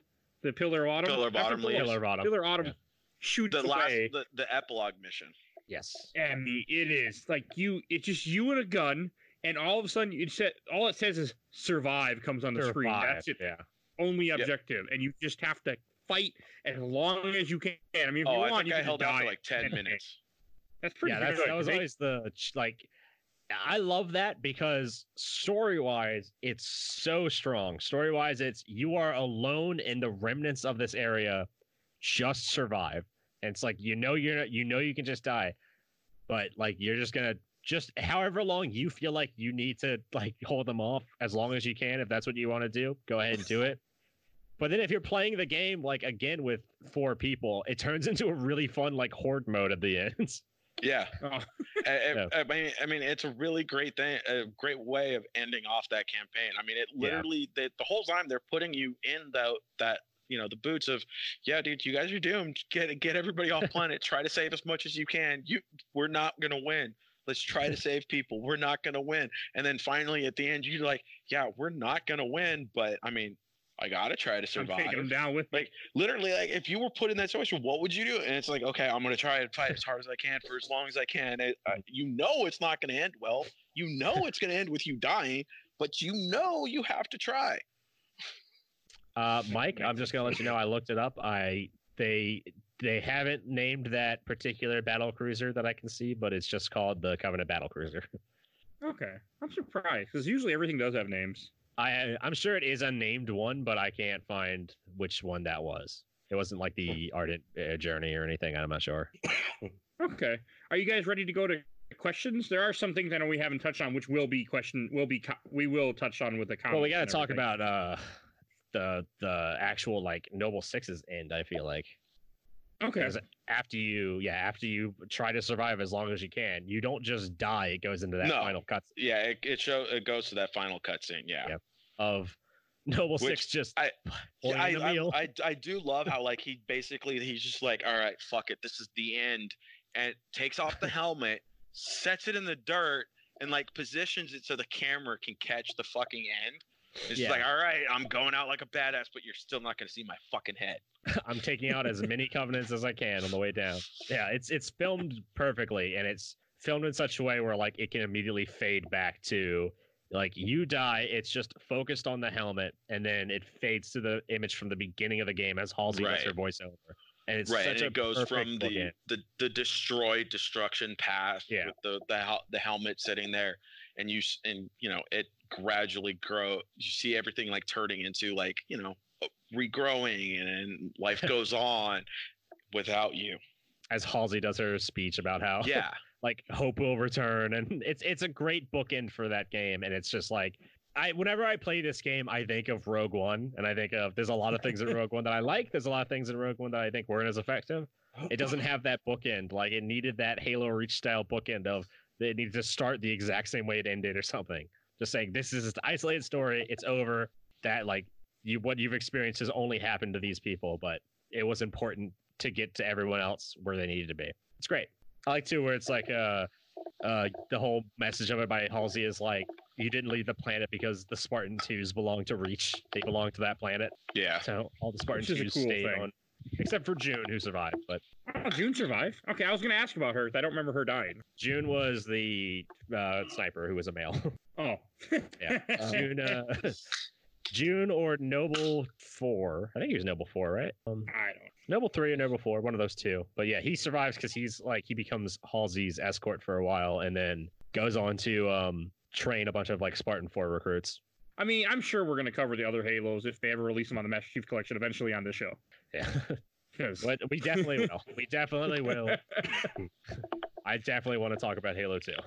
Same. All right. I think that about covers the ma- most of this game. You guys ready to move on to questions, comments, and I- memories? I think so. Sure.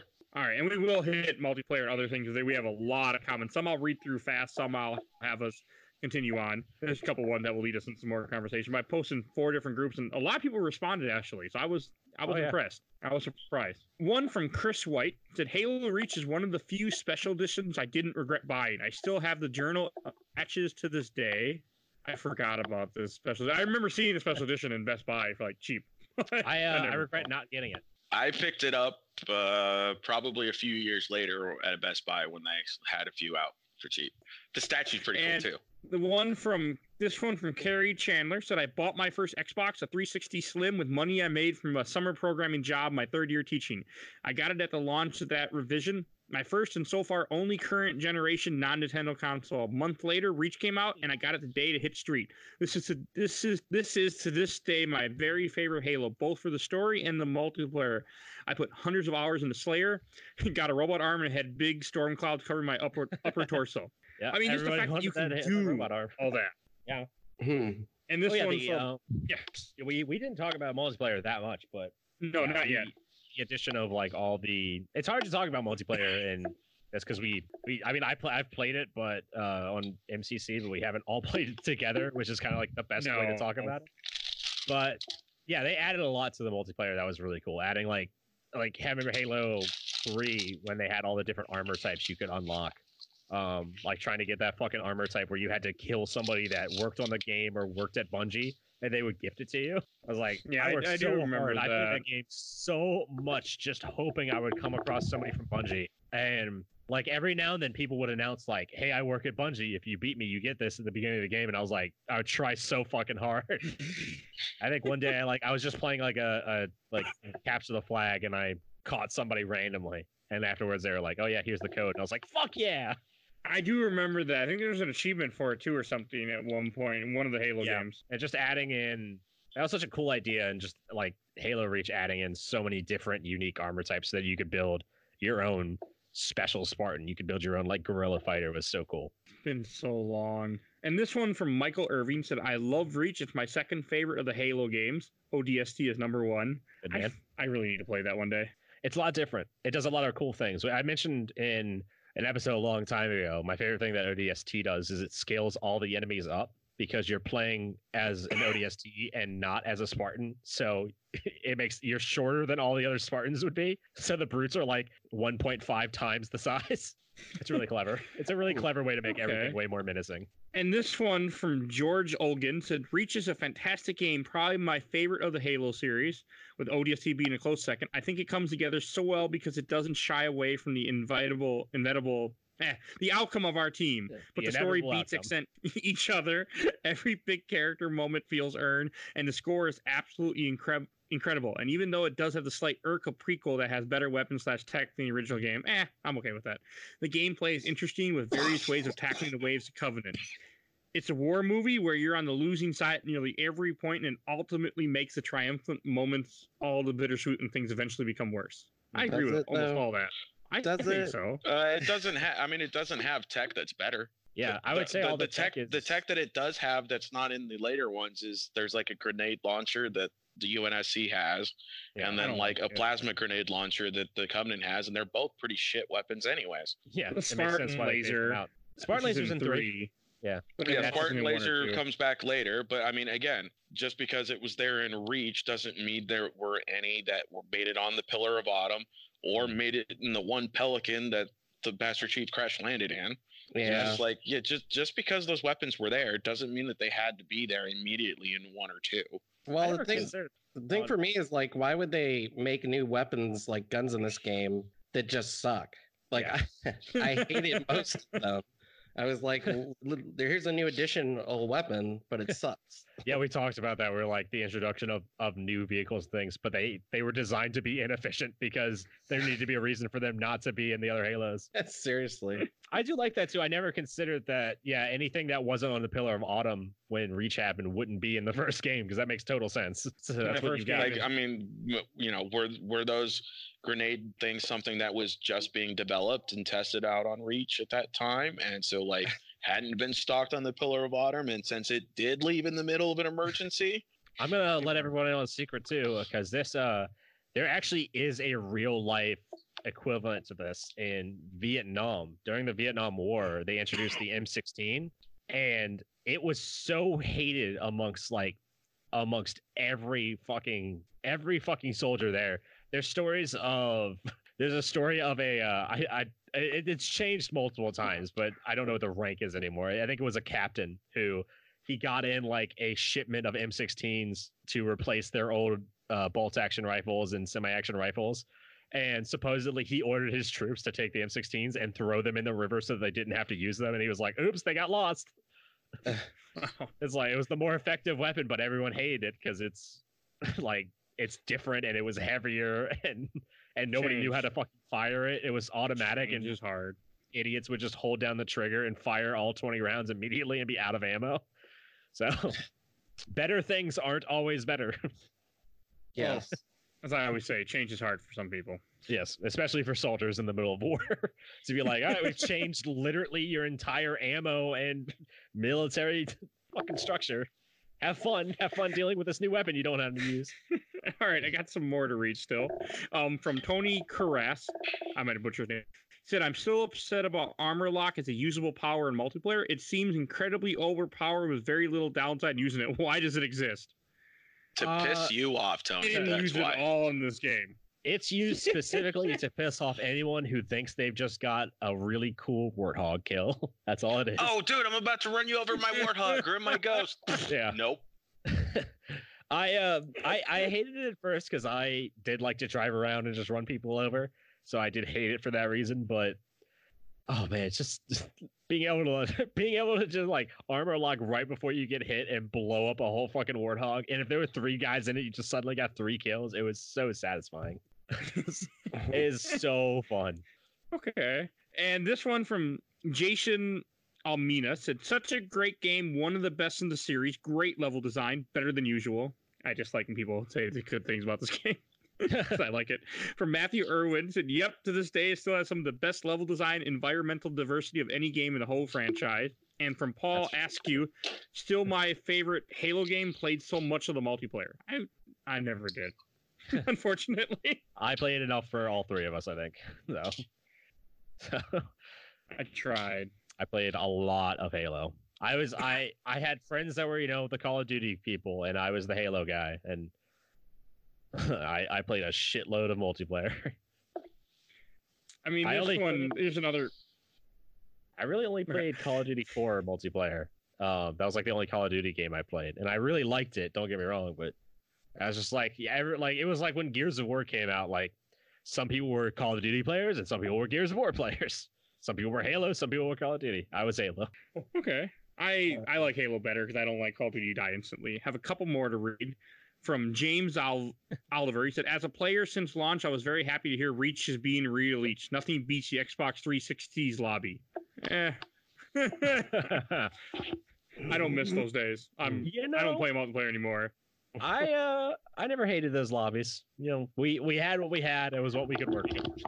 The this lobbies one made me laugh. Um, from Jacob Ayers, he "So many LAN parties and Stone Knights been playing in this gym. Halo 2 when you were trying to um Halo 2 you'd have to like bring like you'd go over to a friend's house and bring your Xbox and set it up for like the eight person split screen. I fucking love that. Oh yeah, those are classic days. And Those are, fucking, This those are I shit. don't remember any of. From Brock Johnson's said clans were big in this game. I have no recollection of that. Yes. Oh my god, yeah. Yeah, clans were um I I like how clans have kind of been phased out of a lot of multiplayer, but like that shit got intense back in the day. I just got a few more we're going to read from the Overblood group because I got to read some from that group. And then we'll be all done with questions. Uh, one from Adrian Blair said, Look, it never gets old armor locking if someone charges you with a ghost. Like Yep. we were talking about earlier. yep. I, I never did that, but I can see that being hilarious. Someone like, Yeah, I got it. Oh, fuck. I Yeah. Yeah, know. I mean, it worked. It, it was. It's great in the multiplayer. It works out well in the campaign too. Yeah. It's like the only time that the armor lock is actually ever useful during the Yeah. campaign. few things beat the nostalgia of just remembering all the warthogs and all the ghosts I've blown up just by standing still and punching the ground. It's just it's such a sweet victory. And this one from Sam Labertu. He said, Reach is my first Halo and my favorite. Good choice, sir.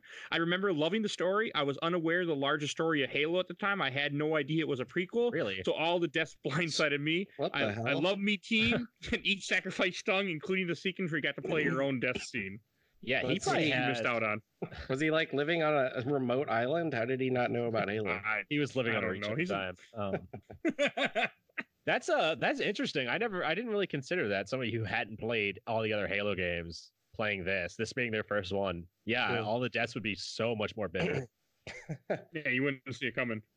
What's funny is you play this game and then you go play like the other games and you're gonna be like, what the fuck? These are so like emotionally like enjoyable compared to Re- Reach.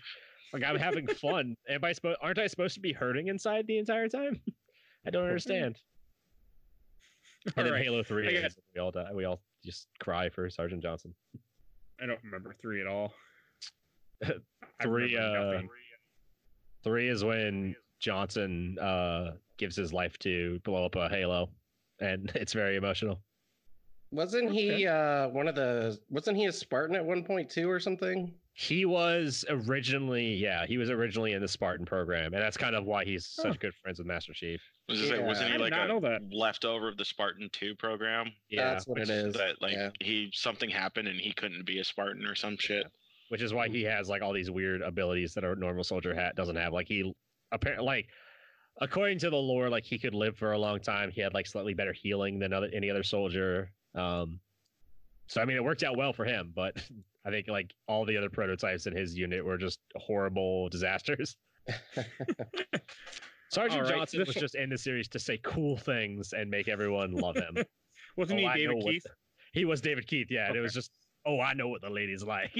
As That's he gives David Cortana a tank. Like the movie Men at Work. Just watch a will- super cut of like all of Sergeant Johnson's one-liners, and you're like, "Yeah, this is this is Halo in a nutshell. This is exactly." I killed 200 elites so I could hear Johnson say something cool. Okay. Um, couple of other things from Rob Markin. He said, I'd argue two is better, but Reach was definitely up there because I said Reach is my favorite. And he also said, Sorry, he was David Scully. David Keith was the Arbiter. Oh, okay. Yeah, it's been a while.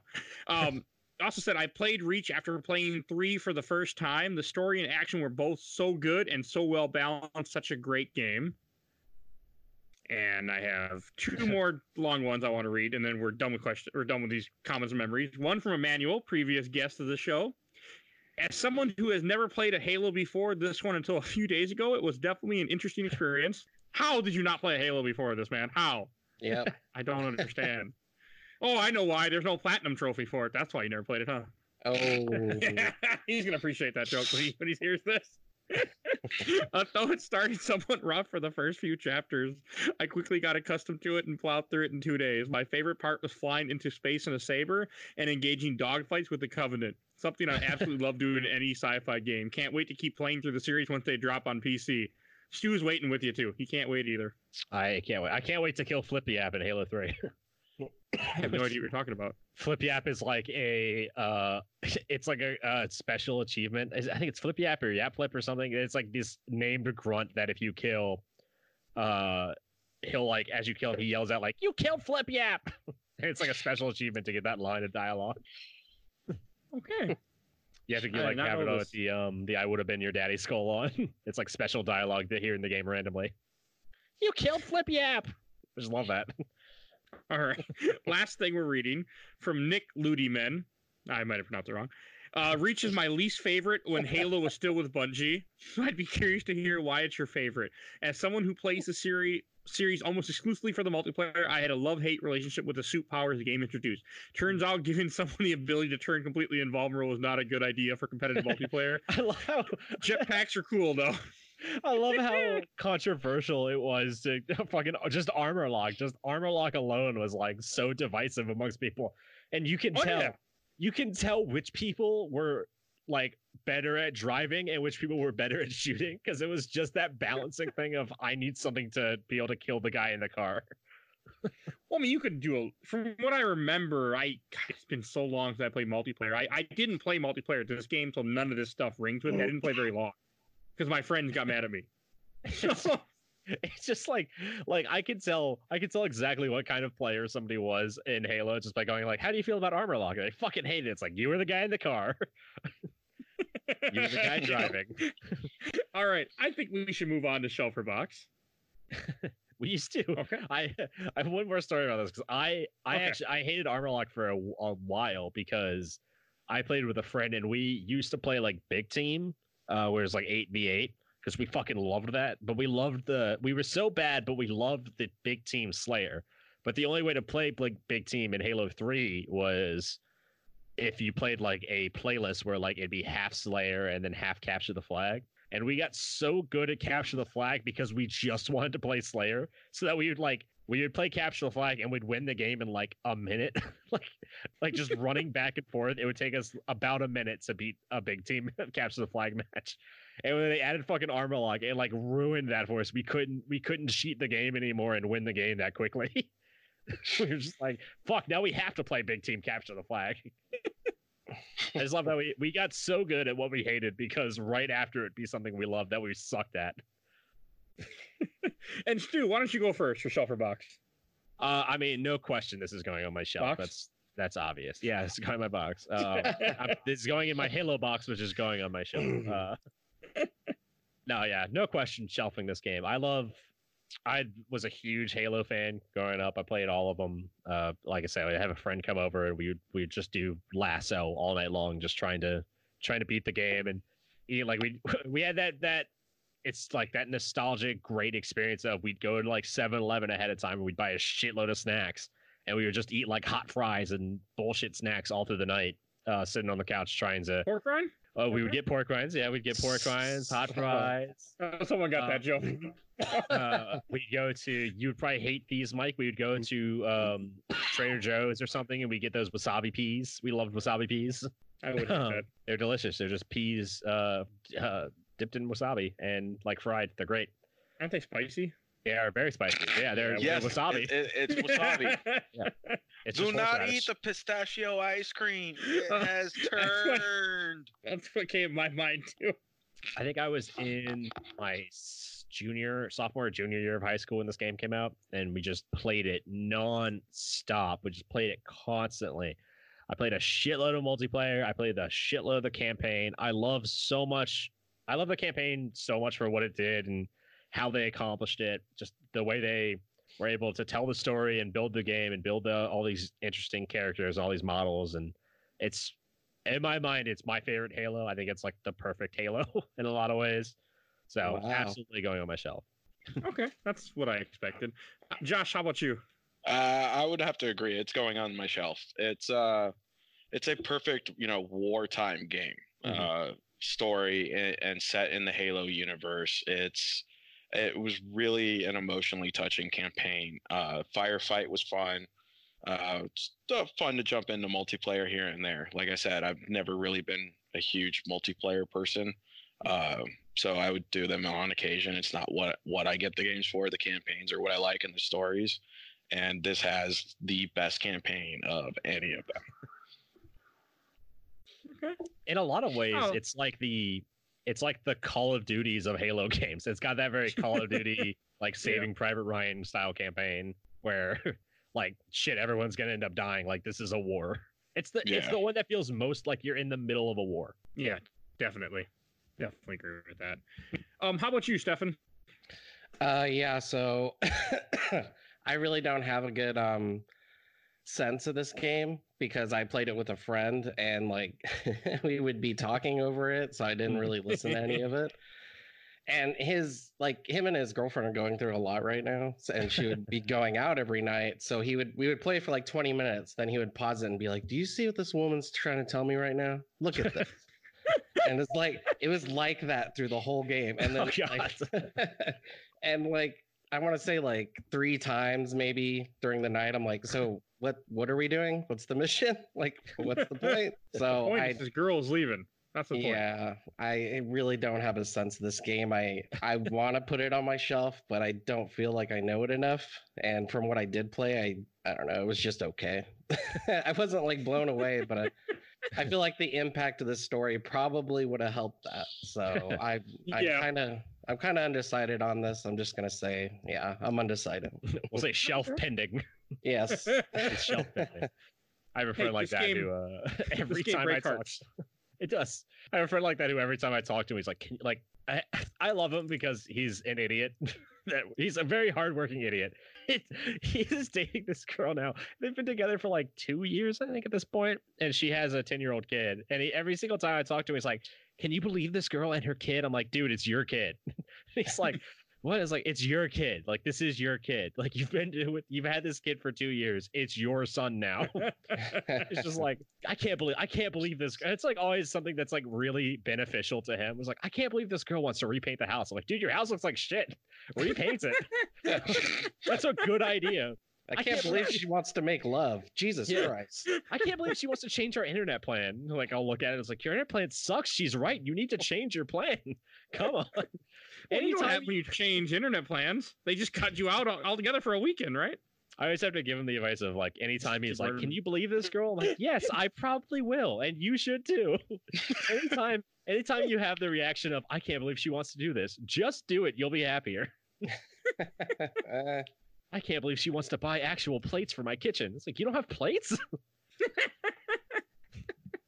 It's okay though, because he won't listen to this because he doesn't understand technology. Okay, so it's not Sam, huh? No, it's not Sam. No, this is this is my friend who, like, I grow I grew up like country adjacent, and this is my friend who's very old fashioned in the country who calls Skype. I shit you not, he calls Skype friends from the TV. This is what? this, this is how like like old school redneck he is. I love him. He's my best friend, but he is such a redneck. You want to get on the friends with the TV later and chat? like, you were talking with your friends from the TV today. I was like, you mean on Skype? He's like, yeah, friends from the TV. I'm like, you know, they're real people. I'm not real. I'm a figment of your imagination. Hey, I- I- apparently, I got a funny thing. Okay, we'll wait on that one. But okay, I'm gonna do shelf for box now. I'm putting this on the shelf definitely because I I really loved this game. Like it felt good to go back to it and not have the weird drama associated with it the first time I played this game. So that was nice. And it just it grabbed me. The story grabbed me. The game, the everything just felt solid. It was it didn't overstay its welcome. I was able to blow through it and like I played almost this entire I did play the entire game like a day. I just I had the day off and I just sat down. I just kept playing Reach. I'd have to stop every mission till my laptop gets hot and I get all scared, so I'd leave it alone. But other than that, I mean, it it was it was a great time, and it's definitely going on the shelf. And I'm looking forward to playing more Halo eventually on the show. Maybe Halo Reach is the game that tears people apart, not the game that brings people together. Uh, it- I, know, I was thinking the same thing. I mean.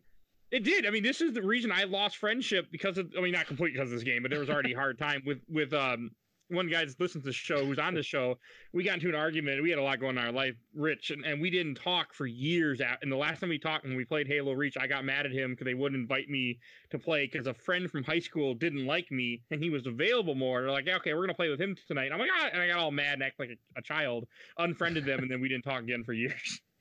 Wow. Maybe we should tell people like play Halo Reach unless you're in a like a committed, happy relationship, and then don't risk it, like because we don't know. we don't know what will happen. I have a friend. Sam and I have a friend who we haven't heard from in like a couple months because we played we, we played State of Decay uh 2, the new one on on uh Xbox and Windows. And we were playing like the hardcore nightmare difficulty where every little thing will destroy your community. And he he came like we started playing together and he made a mistake that got like multiple people and Sam in my communities killed, which basically prevents us from like ever getting back on top of it in those games. You've got to stay on top of it or else you're just fucked and we haven't heard from him since. Like, I think he feels legitimately bad about it. What game was this? State of Decay 2. Okay.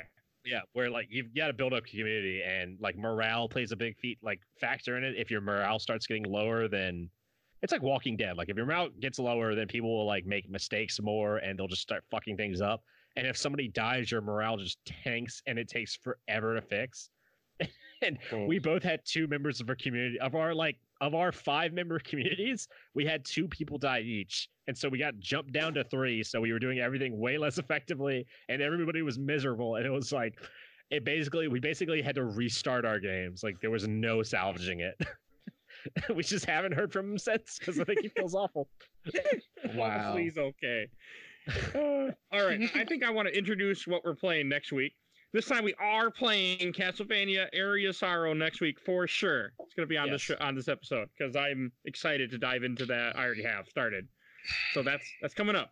Everything's in plans, and we won't be surprising you guys with a different game again next week because I Let me, really want uh, to talk about Castlevania. i'm just gonna guarantee it doesn't happen right now i'm gonna say it's happening next week we promise and That no it'll never out so happen we'll never play it and also, I want to say, shortly after listening to this, there will be the Turtles episode will be out later this week yes because they're already recorded. All I got to do is edit it. I'm going to publish it Friday night, so you guys will have it. yay Can't wait to hear it. Okay. I probably gotta watch the movie again. Or you publish it. What's gonna And happen Josh- is I'm gonna I do this all the time where like if we do a movie, I will I will watch the movie again before I edit it. For some reason, it just happens, or I'll, I'll want to watch a movie more than once. And uh, then I'll go back and I'll be editing the episode, and I'll feel I'll be annoyed at myself for saying certain things. Where I'll be like, like I'll be like, I wonder why they did this, and then I'll watch the movie and realize why they did it. And I'm like, God damn it, you're an idiot. All right. I also, oh, we have the shirts are coming, correct, uh, Stu? Are we still waiting? Yep. Yep, they're uh, they're on the way. We're just we're almost there. I don't want to give a, a date yet because I don't know when, but we are working on them. Yep. Okay. I think we started saying that all the way back in the summer. yes, but we've actually made progress on them, and I just I hate giving like concrete dates on anything because then it's like oh we're held to it. We might not have the product that we want to have out there. hmm Sometime in the next month or two. I'm I'm Uh, assuming next month at latest. Yeah, month, by let's say by the end of February probably. I I'm not I hate Okay. I hate giving concrete dates on anything, but probably by the end of February. We maybe probably might have t-shirts like- around then. This episode started with me going like, I understand why Master Chief Collection did what they did. I just wish they told us ahead of time or gave us concrete dates. And now I'm like, I hate concrete dates. I would never do that. I know. I was thinking the same thing. Like, hmm, that's weird. It's hard. It's it's one of those things. Where I'm gonna give this advice to everybody. If you're starting a show or like if you want to do like a YouTube channel or podcast or anything, don't give dates. Don't promise anything because then No. it becomes really stressful. Like to try to plan around like life events and shit. Yep. Yeah, we're going through that all the time. Uh, Yeah, I like our audience, but uh, I'm not gonna die for you. All right. Also, want to give a quick shout out to Bobby, aka Mike Stoney, from his EP "Bite the Bullet." The song and School Kid Squad are awesome intro and outro. You have heard me say this over sixty times at this point. Hopefully, maybe. If not, first time listening, hey, there'll be a link in the show notes for his YouTube channel. And Josh is our special guest. Do you have anything you want to plug real quick? Uh, I got my Twitter and my Instagrams at JD Minette uh, J D M I N E T T E six two six. You can follow him on there. And uh, we got, and now that we're just about wrapped up, we do got one funny thing that Stefan was ta- uh, last night. So Stefan texted me, and he's like, "Dude, it's so weird. There's a guy that looks just like you inside my store." And yep, he sent me a picture later. You want to tell the story? Well, I I was weird because I kept like staring at him, and he probably got like really weirded out by it. He's like, "Why is this guy like following me around, staring at me through the store?" And I just kept looking. I'm like, "Oh my god, it's Mike's long lost brother." Well, in reference, you are in a ghetto store, so it does make sense to be following a lot around someone at night when you're by yourself. Definitely. Makes yeah, sense. that's uh, and sadly enough, one of our coworkers who's actually going to be on the show. Let's see, like next month. He actually Dylan? just yeah, he just got stabbed actually on Friday night What by a customer. Did did he look like Mike? Yeah. Yes, Was it Mike? It was evil Mike. He's not allowed back in. So, yeah. Oh god, uh, I was about to say we did that to uh, Sam and uh, Christian, who's also been on the show. We did that to a friend of ours. Not stabbed them, but we that's good. we were just in the same city where she was working at the time, and we were like, "Oh, let's like let's text her and hang out." And we were like, "Actually, it'd be really funny if we all just went into her store as if we were customers and didn't say anything to her and just confused her."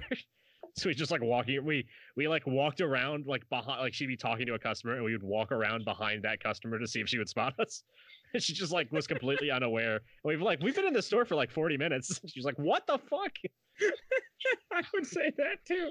But yeah, it was it was great. He texted me that he sent me a picture of the guy, and I'm like, wow, that that guy does he does kind of look like me. it looks exactly like you, Mike. Mike with a switchblade. He looked thinner though than I do, so well, but yeah, maybe I was wrong. he's evil Mike. So I'm gonna fly out to Arizona now and Start walk walking around the gas stations. That'd be the weirdest prank. Is yeah, flying out to like a different state and like pretending not to be you to someone you met, pretending to be like a doppelganger, and I- not revealing. I did that like. Sort of.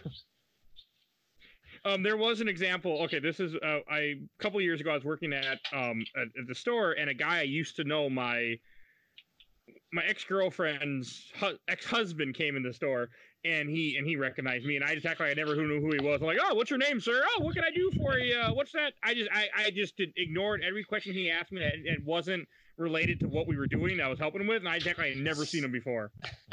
Didn't work. But I was like, you know what? I hate you. I hate talking to you. I wish I could. Uh, So. I, would absolutely if I had like um. if I had to really like put on like a fake mustache and just pretend to be somebody else, I would do that every day. like, oh, sorry, no, I I don't know who Stuart is. Sorry, I can't help you. Stop talking to me. I'm a stranger.